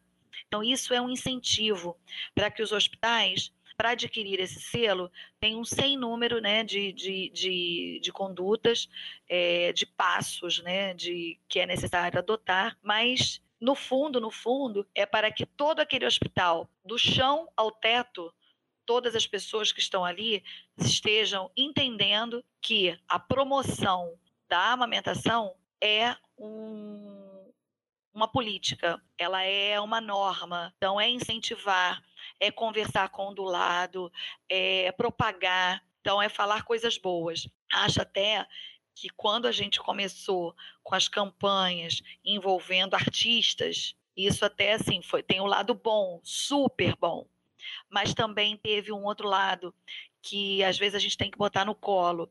É aquela mãe que porventura não tenha conseguido amamentar. E aí ela começa a se sentir a pior das mulheres, né? Porque, poxa, ah, se a fulana, a fulana lindona, apareceu na TV amamentando dois ao mesmo tempo, como que eu não consigo? Ai, gente, e aí a pessoa se chora, chora, né? Se quase desfalece na tua frente. E aí você tem que ter o outro discurso também, tá? Entendeu? Ninguém vai ser menos mãe porque não está amamentando. Às vezes você consegue que essa mãe consiga colocar o bebê no peito, o bebê sugue às vezes uma, duas vezes no dia, mas a, a maioria realmente do volume da criança é uma fórmula. São situações especiais, situações que acontecem eventualmente, mas ninguém é pior do que ninguém. Tá? Então, cada um sabe por que, que não está conseguindo ou não. Tem umas situações, tem às vezes questões de plásticas que realmente foram é, fizeram algum dano. E a cabeça, né? O aleitamento também tem muito disso. O emocional da lactante, né? Da nutriz, é, tem que estar tá muito legal. Né? A pessoa que está do lado tem que ser muito legal. Então, para ter sucesso em aleitamento materno, não é um, não é dois, não é três, são dez passos, é, é muita coisa para você ter sucesso. E eu considero o companheiro, ou quem tiver do lado, o parceiro, a parceria, né, que agora a gente bota uns nomes assim um pouco diferentes, mas esteja super do lado, porque é, toda mulher tem que ter direito a ter um acompanhante para ela poder já desde o início, né, pariu, já ter alguma chance de facilitar né, no pós-parto que o bebê seja colocado no seio. É, então uhum quanto mais rápido né, ela sair daquela situação de, sabe aquele negócio, sou parturiente, pós-parto, fico deitada, parada. Não, sabe? Incentiva ela a andar, se movimentar no próprio trabalho de parto, sabe? É, se quer colocar, uh, depois, logo depois que nasceu, liberou o, o obstetra, a criança tá, o, a mulher está podendo se mexer e tal, mas não está podendo, alguém vai lá, coloca o bebê no seio da, dessa mãe. Então, não ficar com aquele atraso, entendeu? A criança tem que estar tá mamando na primeira hora de que nasceu. Os 30 minutos primeiros dela, o ideal é ela estar tá mamando. Tem que estar tá segurando, é, é, é, estimular que isso seja é, propagado, né? E, e, eu sou super a favor da paternidade. Eu acho que quando. Aí eu estou falando de mãe amamentando que está com um pai que está sonhando quase em amamentar, né? Tem uns pais que são muito engraçados. Eles, eles participam. Não, é verdade. Eles Mas participam. é raro, é raro, né, teacher? É olha, teacher, não. eu vou te falar, Letícia, que eu fico babando. Eu sou muito defensora dos pais, eu não tenho noção. Porque quando a gente encontra um pai que não vai ao trabalho, porque o filho tá doente, cara, esse cara é muito bom. Porque, é, em geral, a mulher é que falta, né? É, na verdade, falta, ele não né, tá fazendo mais do que a obrigação, né? Mas é uma pois coisa é. rara que a Mas gente. é raro, não é? Então, é o camarada, assim, na hora que eu vou dar um atestado, assim, né, eu falo assim, eu fugi um pouquinho da coisa do aleitamento, né? Só para dar uma não, chamada não aí nos homens legais aí. Não, a criança não vai poder ir para a escola, né? Não vai poder ir para a creche, alguma coisa assim. Para qual dos dois eu dou a licença para poder ficar com a criança? Ah, pra ela. Ela não pode ser pra você, não? Aí, sabe assim, eu dou umas cutucadas. Ai, gente. Pô, sabe? Eu acho legal. E aí, às vezes, espontaneamente aparece aquele pai assim, que falou assim: pô, doutora, me senti. Falei para todos os meus colegas que a pediatra do meu filho disse que eu era um pãe. Aí eu falei, ah, legal! E assim, foi bom. Aí eu falei assim, pô, todo mundo ficou assim, rindo, achando legal. Olha, ai, doutora, eu tô achando tão legal que você tá me chamando de pãe. É, assim, mas é, não é- é bem, porque não é. é a raro, sociedade né? nossa não é assim, né? É Mas raro. o cara não deixa o garoto brincar de boneca, né? Aí o coitado, Ai, o pai para. fica todo desajeitado para segurar a criança. Mas é, enfim, é, eu já libero os meninos. Gente, bota o menino, bota a boneca ali um pouquinho, só ver se o menino sabe segurar a boneca. O menino sabe segurar a bola, mas não sabe segurar a boneca. Espera só um pouquinho, sabe? é? Ah, sabe. Mas eu dou um susto, sabia, Letícia? Ah, mas tem que dar mesmo. Quando eu faço sala de parto, eu adoro esse susto, gente. É quase assim. quase um susto cruel, mas é, mas é divertidíssimo. Segura aí. É, segura. É assim mesmo, sabia? É assim mesmo. Segura aí, ó. Aí eu dou assim, aí o cara fica assim, né? Mas só que eu não avisei pra ele antes que quando o bebê ia nascer, assim que eu tivesse né, feito ali os cuidados, que eu ia colocar no colo dele. Eu acho que ele imaginava que eu ia botar ali no colo da mãe e tal, tirar aquela foto, fazer aquela coisa básica, né? Tirar foto, olha pra foto, pai, mãe, bebê sorrindo, aquela coisa toda. Mas não, aí eu chego assim, segura o bebê, segura o bebê. Aí o cara fica assim, poxa, falei, ó, pronto. Aí já falo pra mãe, viu? Já segurou. Então não tem aquela desculpa que só vai segurar quando o bebê estiver durinho assim, firmezinho, ó, segurou molinho já na sala de parto. Cara, é literalmente toma que o filho é teu, né? Toma que o filho é teu, lógico, gente. No dia de hoje, mulher trabalha. Não tem essa, não tem como, né? Então, e a amamentação, Tiago, tem que ajudar a pobre coitada, né? Porque a bichinha tá cansada. E aí, olha, eu já tenho família, eu já tendo família com duas mulheres. É, tô falando de mulher porque eu não posso falar de dois homens, porque é amamentação, né? Mas atendo família com duas mulheres. E a mulher tá amamentando, porque o filho foi gerado né, por ela lá. Pô, a companheira dela, super parceira, super parceira. A bichinha já tá com, com cinco, quase seis meses já, a bebê da- dessa mãe. E ah, a parceira, parceirona. Então, assim, tem que ter, não importa, tem que ter alguém. A mulher sozinha é duro. É muito duro punk, a né? é punk, sim. Tudo é Mas punk. É uma a amamentação é partic- particularmente difícil. E como é também particularmente importante, então, por favor, parceiros, parceiras, é, apoiem, né, essas É, mães, porque, apoiem, cara, é muito punk. Só quem já passou por isso sabe o nível de punk que é. Não tem palavras pra descrever, é, é. É, às vezes eu brinco assim, você é, quer dar algum presente para um bebê que nasceu? É, então você pergunta para a mãe se ela está precisando, você fique na casa dela um É, tempinho para ela dormir. Melhor do que qualquer roupinha que a criança daqui a uma semana não vai usar mais. Deixa a mãe É. dormir, vão lá, limpem, arrumam, olha, arruma a cozinha pra você, levem uma comida já pronta, se ofereçam para ficar olha, colo a mãe isso, toma é banho. isso. Chegou lá, já leva banho. assim, você já leva aquela comidinha, tipo aquela quentinha pronta? É, levou um empadão, um soufflé, um, sei lá, um prato já pronto, uma carne assada. Você leva já, olha, é um presentaço para aquela mãe. Presentaço, gente, vocês não Porque às vezes a coitada não, né, não, não tomou banho, não consegue tomar banho, não consegue comer. Não consegue fazer nada. é- e aí, sem é. tomar banho, eu, eu, se eu não tomar banho, eu não faço nada. Nada, não funciona. Então, se eu não tiver tomado banho, estou infeliz. Se eu estiver infeliz, eu não, não amamento. Sem, sem dormir também não rola amamentar. Chega uma hora que não tem mais nada. É, o A mãe leite diminui, viu, Tiago? Se ela tiver com sono. Viu, Thiago? Tadinha. Caramba. É foda, cara, é foda. Não, eu, eu tô prestando atenção. Eu tô quietinho porque o meu conhecimento de causa é, nessa questão foi só como consumidor e já faz muito tempo. Ah, porque você também tem o seguinte, você, você é muito jovem, mas você deve ter amigos que estão ou estão, Não, estarão em breve. Tiago, Tiago, eu não tô falando pra você, não. Tô falando pra você propagar. Sim, ele vai Sim. propagar, pode deixar. Propagar, propagar. Mas é por isso que eu tô quietinho nesse papo, assim, porque eu não, eu não tenho muito com o que contribuir, assim. A única coisa que eu poderia contribuir, eu, eu acho que a gente não quer falar disso, assim, a gente não vai estragar esse papo que tá bom, porque seria pra falar da política do Trump, né? De como que Não, a a gente po- chegou naquele nível. Não, isso aí não vai. Isso não, isso, isso, isso não tem como ir à frente, cara. Esse troço é muito louco. Não, não dá. É abobrinha, gente. É, eu- a, a Abobrinha. ONU se posicionou tem- muito olha fortemente só, contra, né? Não, a olha, a ONU, a Organização Mundial da Saúde, Gente, é contra fatos, contra números, contra a saúde não tem argumento outro, não, não existe. Sabe, o cabelinho de papagaio lá, aquela coisa lá, não vai, não vai ter nada. Não vai ter o periquitinho lá, não tem jeito. Não vai. oremos, não vai. oremos. Não. Ai, oremos. Tiago, mais alguma pergunta? Mais algum comentário? Alguma coisa a falar? Ah, Eu, eu acho que nesse assunto assim eu não tenho muito que contribuir, não. Você Eu- entendeu por que que eu trouxe a Maria Marta pra falar? Entendeu, né? Nossa, nossa, não poderia ter escolha melhor. Ó, viu? Sabia. Então, como nós precisamos terminar, porque senão o Thiago é expulso do trabalho, é, Ah. nós vamos fazer a nossa sessão de indicações culturais. Você lembra que eu pedi uma dica cultural pra você? Não, não sei se você teve tempo de pensar. É,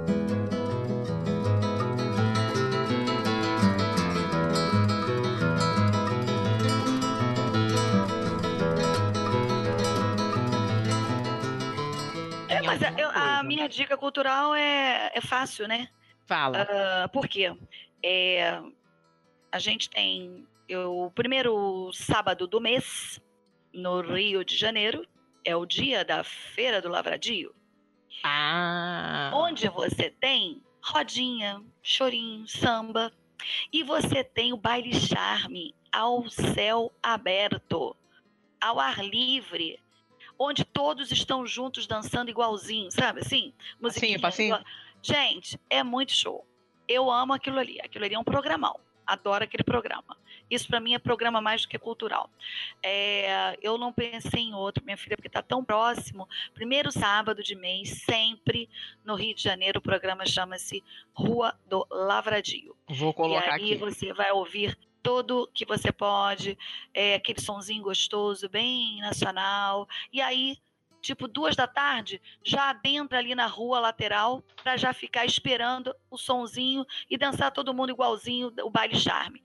Baile charme é coisa boa, viu? Ah, isso aí. Coisa pra, é, não é? É, é patrimônio cultural total. Patrimônio cultural. E assim, eu me enrolo, né, Letícia, porque, como eu te falei, eu faço de tudo um pouco. Mas, eu, mas você vai chegando a numa determinada idade que você já está meio desengonçada. Então, eu às vezes erro. Todo mundo virou para direita, eu estou virando para esquerda. Igual Todo aquele mundo tá da botando- Zumba. Exa todo mundo, exato, exatamente. Todo mundo tá botando o pezinho direito pra frente, eu tô botando o esquerdo. Então, assim, é meio engraçado. Quem, quem faz o meu vídeo, o marido, quando, vi- quando faz a- o meu vídeo, ele ri do meu vídeo. Porque realmente eu tento dançar o charme igual aqueles caras que dançam pra caramba um monte de passo. Mas é isso. Essa é a programação que eu tenho pra ti. Tá ótimo. Tiago, qual é a sua dica cultural? A minha dica cultural, eu vou. Eu, eu ia dar uma só que já tá até inclusive na pauta, mas eu vou colocar mais uma, que enquanto a gente vinha falando aqui, eu acabei lembrando dela. Eu só preciso lembrar o nome do autor do livro. Só um momento. Hum. Ah, Ah, meu livro de cabeceira também tá ótimo, se você quiser. Qual que você tá lendo? Ai, Opa. eu tô apaixonada. A Pérola que Rompeu a Concha. Eita! Nádia Hashimi. Mundo Árabe. Ah, Islã, legal. Qualquer coisa parecida. Aquelas meninas que eram criadas como homens para poder ter direito a ter acesso à cultura, acesso às escolas. É, Olha. é uma história paralela de duas mulheres de duas diferentes épocas. É meio confuso às vezes para ler, sabe? Uhum. É, mas Ah, eu vou procurar, bem vou botar legal, É aqui. bem legal.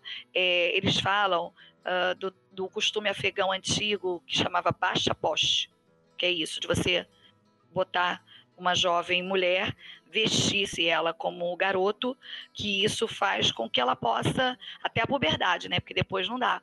Aí ela Uhum. pode sair na rua à vontade, ela pode. é, mas as pessoas até conhecem e sabem. É interessante isso. Isso é cultural, isso é antigo. Mas olha, eu super recomendo esse livro. Eu estou praticamente devorando. Eu só não estou terminando porque eu estou lendo ao mesmo tempo o Arroz de Palma, que eu ganhei. é super gostoso ta- também. Bom, botei, Mas- botei aqui, achei, achei o link, botei o link da Amazon na, na pauta. É, eu fiquei interessada também, é capaz de eu comprar. Eu acho que você vai achou? adorar a Pérola. É, eu Sim, também sim. tô achando. Fala aí, o que, que você achou? Ah, seguinte, é, durante o nosso papo aqui, eu acabei lembrando de um livro, que eu até tenho ele, mas faz muito tempo já que eu li ele, que é O Rei das Fraudes, do John Grisham. Ixi, John Grisham foi um cara que fez sucesso no- nos anos 2000 ali, fez um livro atrás do outro, policiais, eu tenho Ih. uns três, quatro dele. O, o, o Mas- Jura- o parque do Jurassic lá, do Jurassic Park é dele, se não me engano? Eu tô viajando, ou eu tô misturando? E você está misturando. Tá. É a idade, é a idade. E eu lembro dele assim de cabeça, o Rei das Fraudes, é, Jogando por Pizza, O Advogado Rebelde. Ele tem uma cacetada desses livros de advogado, assim e tal. É, ele esse escreve, O ele é muito Fraudes, profícuo. Ah. Esse O Rei das Fraudes é um livro, inclusive, em que ele é, tá manipulando todo um rolê ali por Ah. conta de uma ação conjunta contra uma indústria farmacêutica. Então ele, durante o nosso papo aqui, ele me lembrou muito. Você lembrou o assunto, da- com certeza. Você, misturou ali das, da- da- das, das empresas. Então, é, me veio à cabeça, eu lembrei de colocar ele aqui. Mas o que eu já tinha programado para colocar antes é uma série que a TV Folha tá fazendo, a Folha de São Paulo, o canal do YouTube Ah. dela, que é o, o nome da série é O Tamanho da Língua e é uma série sobre Eita. língua portuguesa, falando sobre sotaques, sobre etimologia de palavras, sobre a construção de, de novas palavras, neologismos. É, é bem interessante e ela é cheia de cortes, tem entrevista com pessoas de outros países que também falam português, gente de Moçambique, gente de Angola. É da de Folha Portugal de São Paulo? da Folha de São Paulo. O nome da. Até hoje são cinco vídeos, mas a série ainda não acabou. Imagino que Ah. venham pelo menos mais uns cinco. E tudo nome no YouTube. Eu vou te Tudo mandar no- o link, Maria Marta, pra aberto. você, Tá. é, pra você ver. livre, chamado O Tamanho da Língua. Eu Gostei, gostei. Deve ter né, um monte de curiosidade aí legal pra gente saber. Ah, eu adoro essas coisas, já sei que eu vou ficar eh, viciada, então que talvez eu, seja o momento de ficar meio longe agora, porque eu tenho coisa pra fazer. É, eu tenho duas dicas também, olha só. Hoje todo mundo com dica dupla. A minha primeira dica é uma coisa relacionada ao assunto que a gente falou hoje, de amamentação. É um filme barra documentário chamado de Peito Aberto, é, que não saiu ainda. Quando, quando o programa sair, ele já deve ter saído, porque tá programado para sair na primeira semana de agosto. Quem me recomendou foi uma amiga é, que trabalha com educação e tem essa pegada da amamentação também, ela que me recomendou, então eu não tenho como ter visto porque ele ainda não saiu, mas eu confio na Carla, tenho certeza que é um documentário bem legal. O link que tá na pauta é um link pro perfil deles no Instagram, e acho que é lá que eles vão avisar quando sair. De qualquer maneira, tem a data, tem tudo lá. É, Ah, e a minha, eu acho que deve ser bem bacana, assim, pelo, pelo perfil e tal, o negócio. É, parece ser um- um- um- uma coisa é, bem interessante. E depois, rapidinho, um desenho que passa na Netflix que se chama Nossa Casa. É um desenho que é praticamente um spin-off de um, é, um filme que saiu, um longa-metragem, animação também, que saiu há alguns anos. E esse desenho é muito engraçado, porque é um, é um alienígena que vai parar na Terra, na casa de uma menina que é filha de imigrante. A mãe é mãe solo, não tem pai na história. Isso em nenhum momento é questionado, explicado, porque não interessa. É muito, muito, muito engraçado. A gente, quando o Carol vê aqui em casa, a gente senta e fica todo mundo os adultos parados olhando, porque é divertidíssimo, quebra um monte de paradigma, é muito legal. É, Enfim, e é um. Uma- eu acho super divertido, eu acho que vale a pena ver, os adultos vão gostar também. E é bem educativo para as crianças, porque justamente quebra um monte de paradigma. É, é bem diferente do que a gente está acostumado com Disney, com não sei o quê. É muito engraçado. E, dito isso, é, nada, acabou. Acabamos o programa de hoje. É, depois a gente. Maria Marta, eu, eu e o Thiago costumamos gravar o fechamento do programa depois, porque tem um outro quadro que a gente discute notícias, mas Ah. a gente normalmente grava mais perto do dia da publicação para ter notícias mais atualizadas. Mas a minha parte, a nossa parte com você acabou. Então, gostaríamos de agradecer demais a Maria Marta, a presença da Maria Marta aqui. Certamente, quando rolarem outros assuntos médicos, você será convocada novamente. Quando começar a aparecer feedback das pessoas te amando, eu te passo todos para você ficar feliz. E muito obrigada por ter vindo. Foi ótimo, adorei o papo, foi muito bom conversar Olha, contigo. Eu que gostei, é, digamos que eu estreiei num troço assim, é, com dois ao mesmo tempo. É, eu gostei demais da forma. Muito prazer, Tiago. né? Ainda, mas a gente ainda vai se conhecer. Vai, mas, pode deixar. prazer, tá? E Letícia, sucesso também. E eu vi que a sua parte médica não tá tão morta assim. Não, tá né? ligeiramente enferrujada, digamos Eu assim. agradeço mas a vocês também, tá bom? Me coloco à disposição no que vocês precisarem. Muito ok? obrigada, muito Ok. obrigada mesmo. Um beijo. Um beijo. Tchau, tchau. Beijão. Tchau, tchau.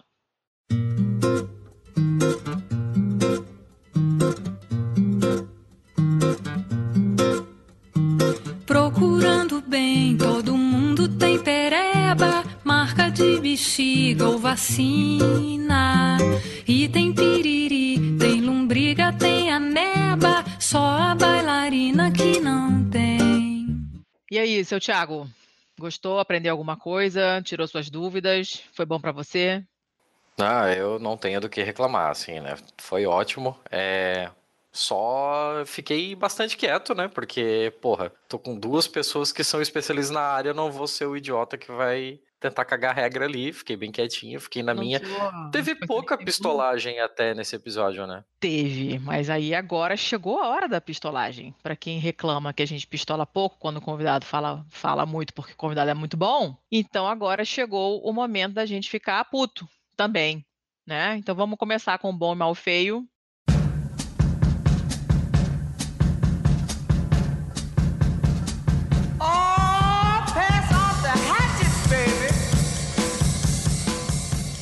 Você quer começar com a sua boa notícia? Que a gente já tira a boa notícia do- da frente pra depois ficar puto direto até o final. Que tal? Ah, eu começo? Começa você. Tá, eu trouxe uma notícia legal aqui, uma notícia boa. Eu tenho dado é, preferência para algumas notícias que têm pouca visibilidade aqui no Brasil, sabe lá Deus por quê. Apesar desta notícia ter tido pouca visibilidade no Brasil, ela acabou saindo no Fantástico. Então um pouco contraditório com o que eu acabei de falar. Mas esse sou eu. É, Não, é o seguinte, é, teve uma menina chamada Justina, que ela morreu na Argentina. Por que, que isso seria uma coisa boa? Porque ela, com 12 anos de idade, ainda viva, soube que estava na lista de espera na fila dos transplantes na Argentina e ela pediu pro pai dela para que ajudasse todos que pudesse. E a partir do, do, do caso dela, é, foi instaurada uma lei na Argentina em que torna automaticamente todos os cidadãos argentinos doadores de órgãos. Olha, interessante isso. Ela estava esperando por um coração compatível, ela não resistiu, mas ela salvou várias pessoas com os seus órgãos, com o pedido que ela fez para os pais. Foi uma campanha que rolou, assim, teve uma certa comoção. Eu não sei por que essas coisas não chegam. A gente vive de costa pro resto da América Latina. Mas. Pior que você está coberto de razão. Mas tá aí. Eu acho que é algo legal trazer. Sim, é uma notícia, né, triste, mas tem o seu lado bonito. Interessante. A minha boa notícia também é uma notícia que tem um meio agridoce, né? Que tem um lado um lado amargo também. É que é o seguinte, a manchete é essa: vítimas da Maria da Penha, né? Do, do- do- de agressão pelos parceiros, maridos, o que, o que for, ganham prioridade em fila para comprar imóvel popular no Distrito Federal. Para conseguir benefício, mulheres terão de comprovar denúncia contra agressor. A lei foi publicada no dia tal, taranã, taranã. E isso é interessante porque, apesar dessas mulheres estarem numa situação de merda, né? Porque foram vítimas de violência doméstica, mas com uma forma de pequena compensação, elas vão ter prioridade para serem contempladas com um imóvel em programas habitacionais do governo do Distrito Federal. É, não é, ah, porque aí levou vantagem. Não é isso. É uma maneira da mulher conseguir se afastar do embuste que encheu ela de porrada. Então eu achei, apesar de ter um lado ruim, né, que a mulher levou porrada do marido, foi agredida ou né, qualquer tipo de violência doméstica, mas tem esse pequeno alento, né, de ter uma, uma facilidade para sair do, do lugar onde ela está agora e, e conseguir seu próprio imóvel tem um certo nível de autonomia. Então, essa foi a minha notícia boa de hoje. Vamos nos divertir agora então com as notícias de merda? Com o mal? Ah, vamos, né? É, eu, pra variar, eu continuo na minha saga de estar acompanhando toda e qualquer notícia que aparece sobre segurança digital e vulnerabilidade de urnas eletrônicas ao redor do mundo. Nos Estados Unidos está rolando, é, já rolou na real, né? A DEFCON, ela é uma, ela é uma feira que acontece anualmente para falar sobre segurança de dados, sobre é, é uma, uma reunião de hackers mesmo, bem fora do, dos hackers clichês que você vai ver em Hollywood. A questão é que levaram urnas eletrônicas americanas para lá e falaram: galera, divirtam-se, tentem hackear o que vocês quiserem. Hoje é festa lá no nosso AP. e nada menos do que 35 crianças entre 6 e 17 anos hackearam cópias dos websites. Não, que peraí. Fornecem. Oi. Seis anos, é isso mesmo? Aham. Como assim? De 6 a 17 anos. Não, 35 delas. Seis, a- seis anos a criança tem que estar brincando. Não tem que estar É, hackeando É, coisa. a brincadeira dela é invadir o website do governo. Mas, gente. Primeiro mundo Sério. outra coisa, né? Sério. Aí o, de, o, o mais rápido deles é um moleque que, se eu não me engano, é de Austin, no Texas. Ele tem 11 anos. E Ah, ele, para! ele foi o mais rápido. Ele conseguiu é, hackear uma réplica do website da Flórida em 10 minutos. Puta que me pariu. Mas aí. Tá, e aí isso significa o quê? Em miúdos, trocando em miúdos. Basicamente, o que ele conseguiu fazer? Ele conseguiu é, alterar nomes de candidatos. Gente, que coisa maravilhosa. Inclusive, os dois primeiros colocados da eleição nacional foram Bob o Construtor Gostei desse menino. e a cabeça do Richard Nixon, Como assim a cabeça do Richard Nixon? do Futurama. o Futurama tem as gente. cabeças dos presidentes em conserva. é uma bata referência maneira.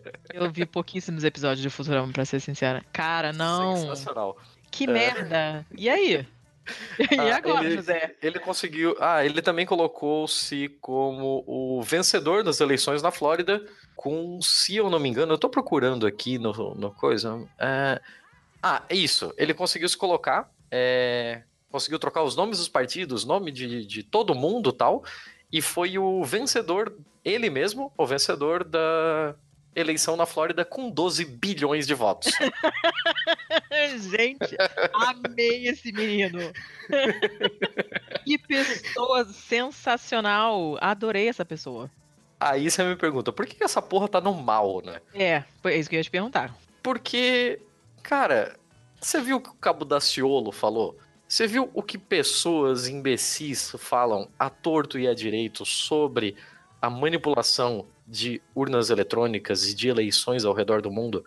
Eu tenho Sim. certeza que essa porra vai voltar, vai rolar um backlash pós-eleição falando sobre as nossas urnas usando essas coisas como exemplo. É, Só que a não, questão é não, não seguinte- duvido nada, né? A gente já falou sobre isso, né? Mas, né? Sim, que né? Todo mundo deve voltar no nosso episódio número 3. Isso daqui, inclusive, é, É. um negócio que eu venho fazendo recorrentemente. Fica a como dica, atualizações daquilo.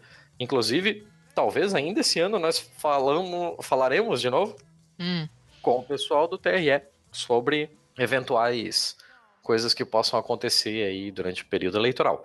E, cara, eu- assim, as pessoas precisam saber disso. As pessoas precisam saber que a DEFCON é um ambiente controlado em que os é, sites que foram hackeados eram cópias que não davam acesso aos servidores originais. E que os servidores originais possuem outras camadas de sistema que sequer são colocadas a, é, são disponibilizadas para serem testadas em eventos como esse, só em ambientes fechados para garantir a integridade do sistema. uhum. Então, não dá para comparar as coisas. A gente está vendo um cenário crítico nos Estados Unidos por conta de todas essas coisas. É, no, no episódio passado eu falei de uma, agora eu tô falando de outra.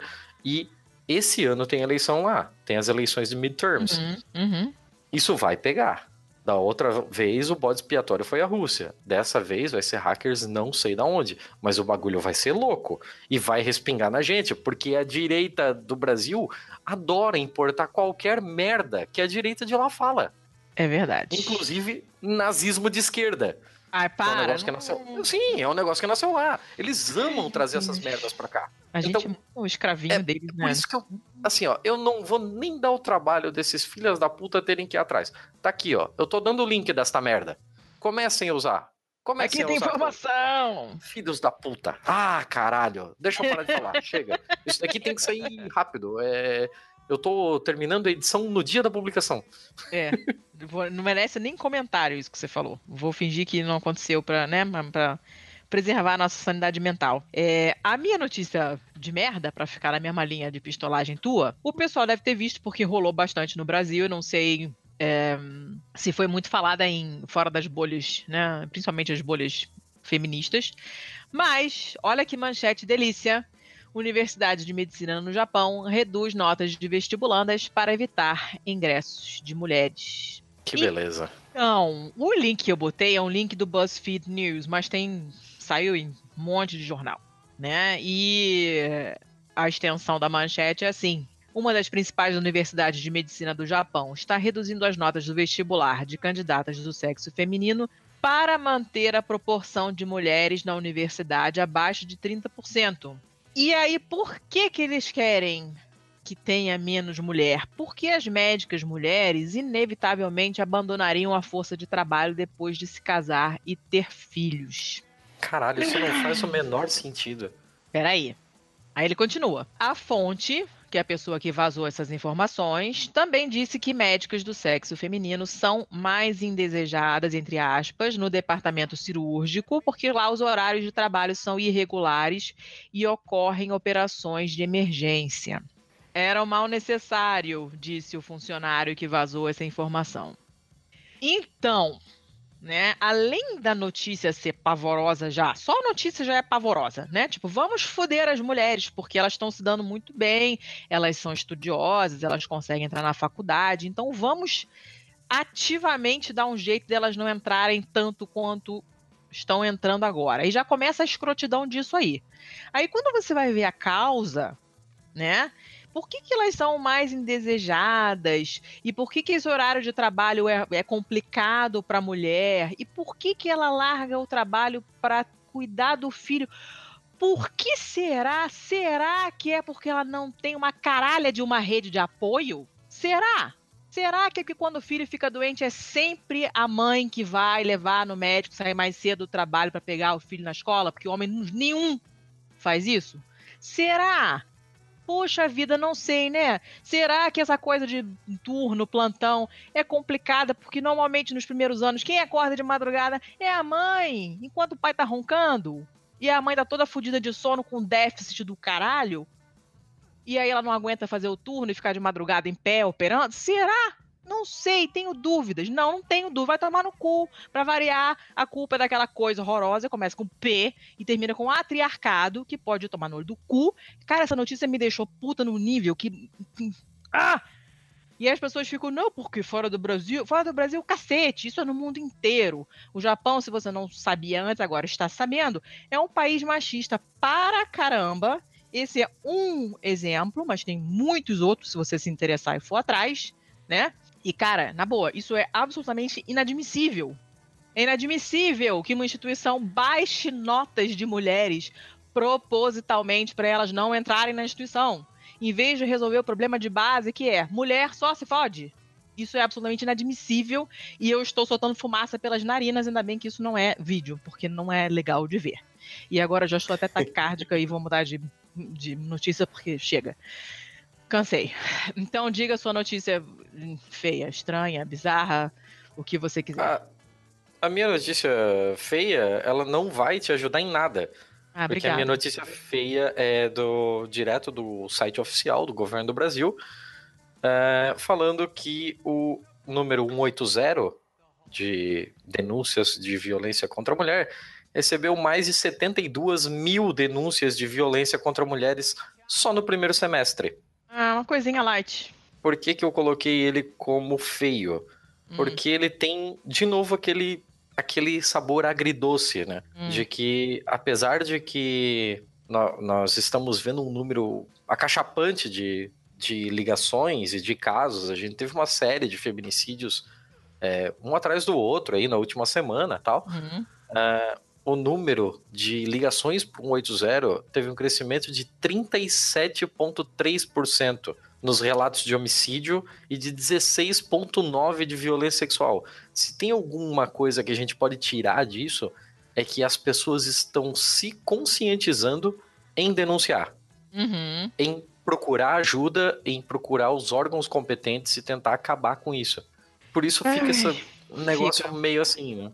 Fica, fica mesmo, porque olha, eu vou te contar, mas sim, é um só é aquela coisa, né? Os dados estatísticos você tem que saber interpretar, né? Não adianta você ver um lado só da coisa, porque dificilmente tem um lado só, né? Então, se sim, é ruim que tenha tanta tanta ligação assim, mas por outro lado, significa que realmente que as pessoas estão ligando mais, as mulheres devem estar é, se sentindo mais corajosas ou então se indignaram tanto com essas últimas coisas horríveis que aconteceram que se sentiram na, na- digamos, se fizeram coragem, né, para telefonar ou, ou outra pessoa que ficou indignada porque, né, são, foram todas mortes ridículas que poderiam ter sido evitadas se alguém tivesse metido a colher na briga de marido e mulher.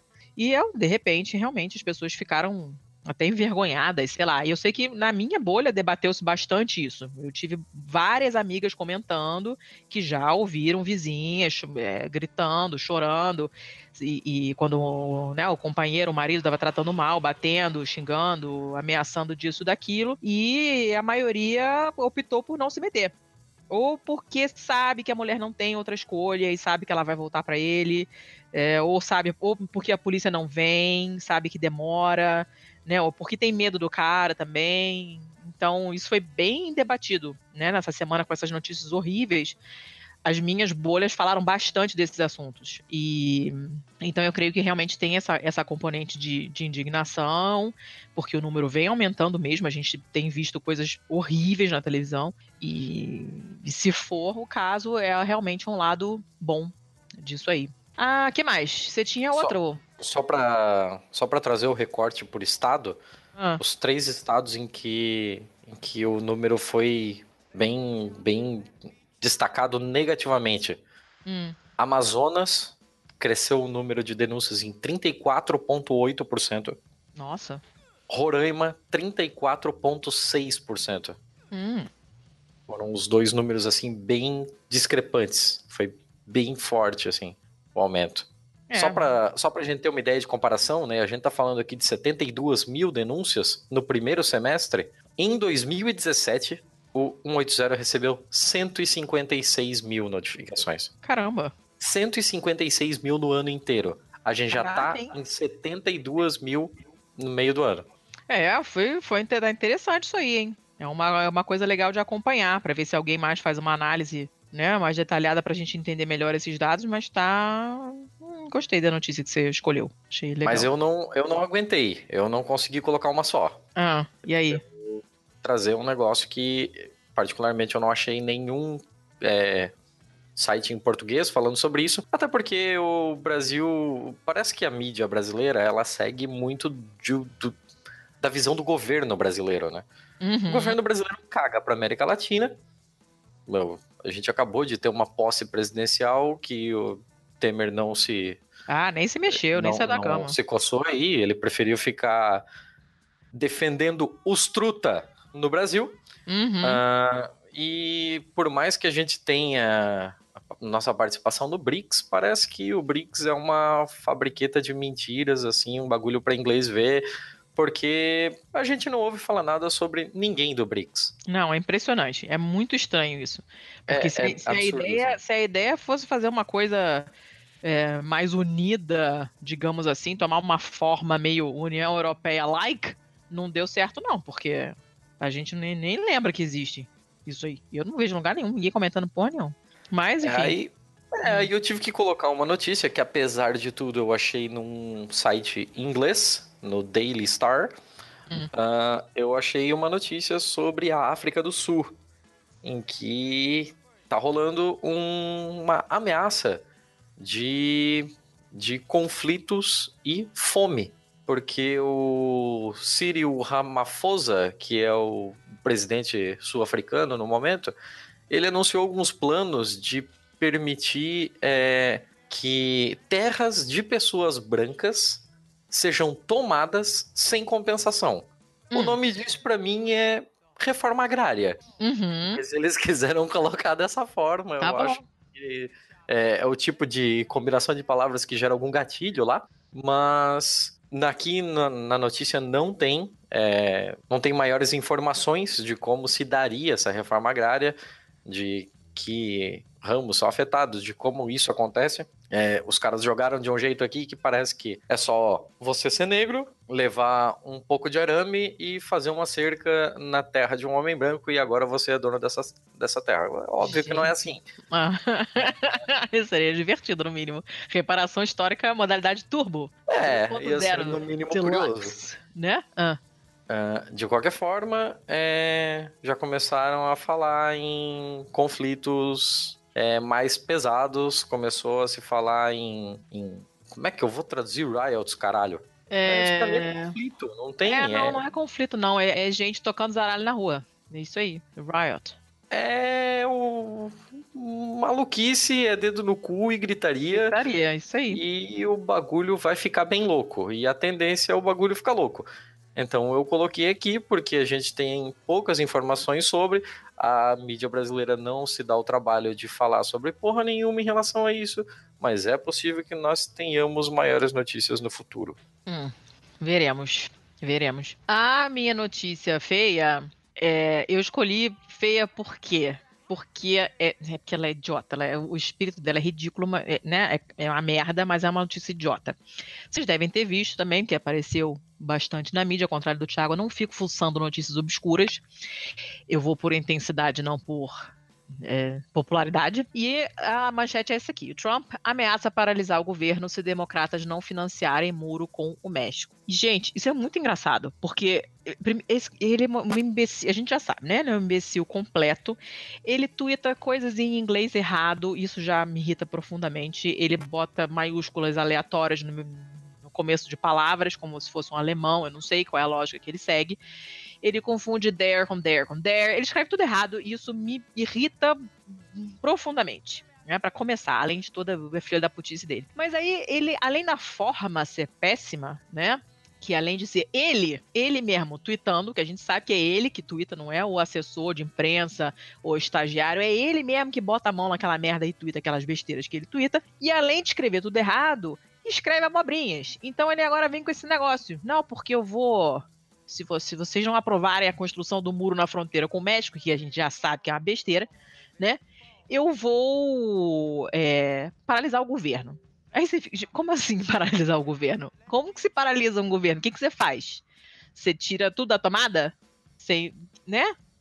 Como é que você paralisa o governo de um, um país daquele tamanho, com essa importância? Não tem como. É uma coisa tão louca. O cara vomita merda, ele não tem a menor ideia do que ele está falando. Então saiu uma coisa engraçada. Eu ri quando eu li essa notícia. Falei, gente, esse homem é qualquer coisa. Então eu achei que tem um lado engraçado. Se vocês forem olhar o tweet original, ele tá cheio de maiúsculas erradas. Tem aspas onde não era pra estar. É, é- é tudo uma coisa absolutamente pavorosa. E é, eu não sei o que, que ele acha que é possível fazer para desligar o governo. Ele já falou de desligar a internet também, né?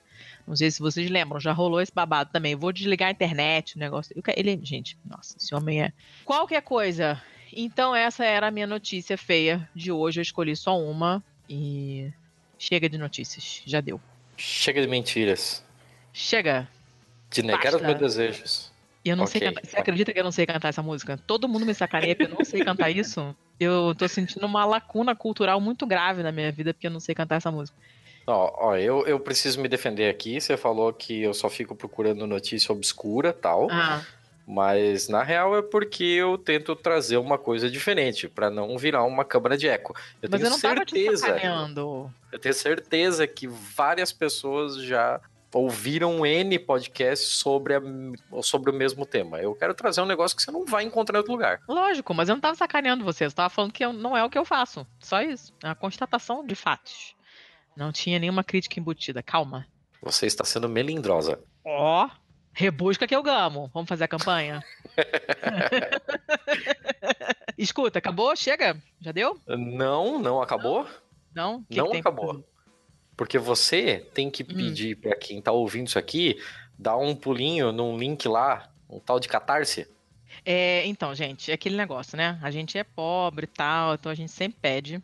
Na, na cara de pau mesmo. É, se você gosta do que a gente tá fazendo, acha que o trabalho é legal, dá um trabalho do cacete. A gente já, já, já tá avisando que dá um trabalho danado pra montar pauta, pra é, catar convidado, pra organizar link. Eu, atualmente estou ficando no telefone, que é uma coisa que eu odeio fazer. Pra achar pessoas pra vir marcar, pra vir gravar com a gente. E a pessoa marca, e a pessoa desmarca. Dá um trabalho do cão fazer esse negócio. A gente gosta do que tá fazendo e acha que tá ficando um trabalho legal, mas se você gosta e quer ajudar, facilitar a nossa vida, você vai lá no. Pode no Pistolando mesmo, vai pelo nosso site, no pistolando.com, sem o BR.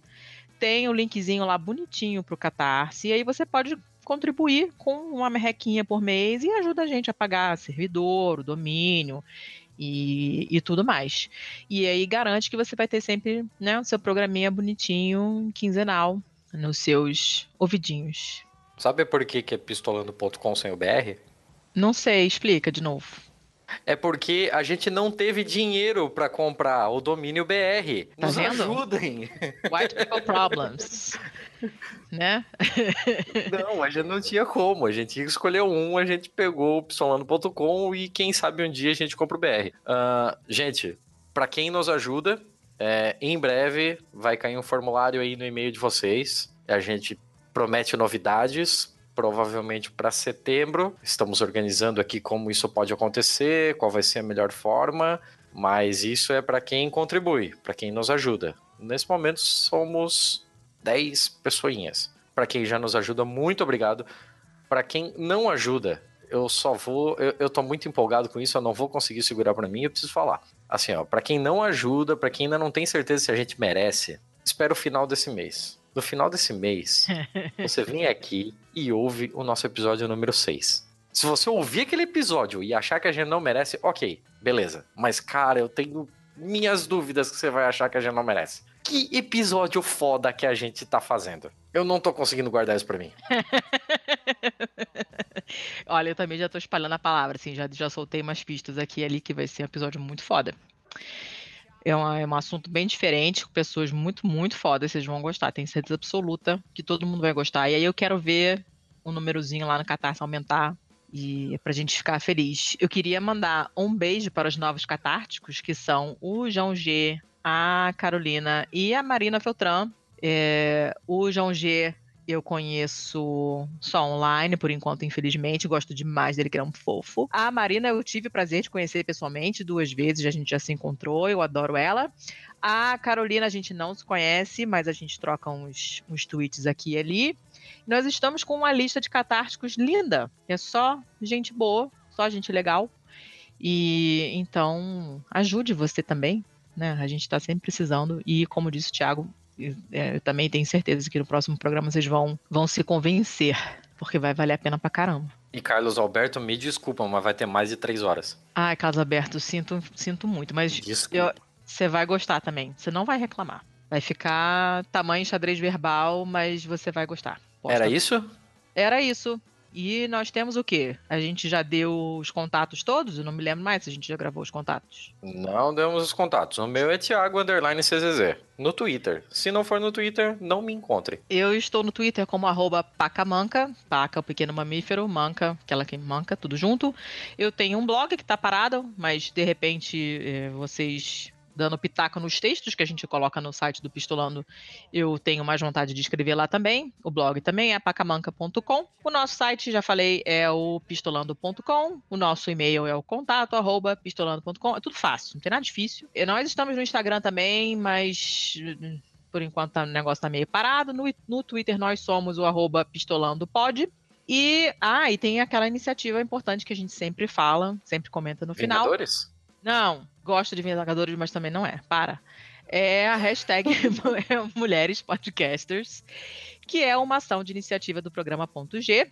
desenvolvida para divulgar o trabalho de mulheres na mídia podcast e mostrar para todo ouvinte que sempre existiram mulheres na comunidade de podcasts Brasil. A gente apoia essa iniciativa e você pode apoiar também compartilhando esse programa e outros programas que você ouvir com mulheres é, no, no, elenco com a hashtag Mulheres Podcasters e ajudar assim a gente a promover a igualdade de gênero dentro da podosfera. Pronto, a gente já falou Acabou? dela. né? Acabou. Então vamos fazer um encerramento direito? Vamos. sei lá, o que, que a gente fala? Não sei. Fica à vontade, você é a host. Eu sei lá, eu me lembro como é que a gente terminou. Acabou, é isso, gente. É isso aí. Ajuda. Valeu, gente. Até mais. Muito obrigado. Até a próxima, tchau.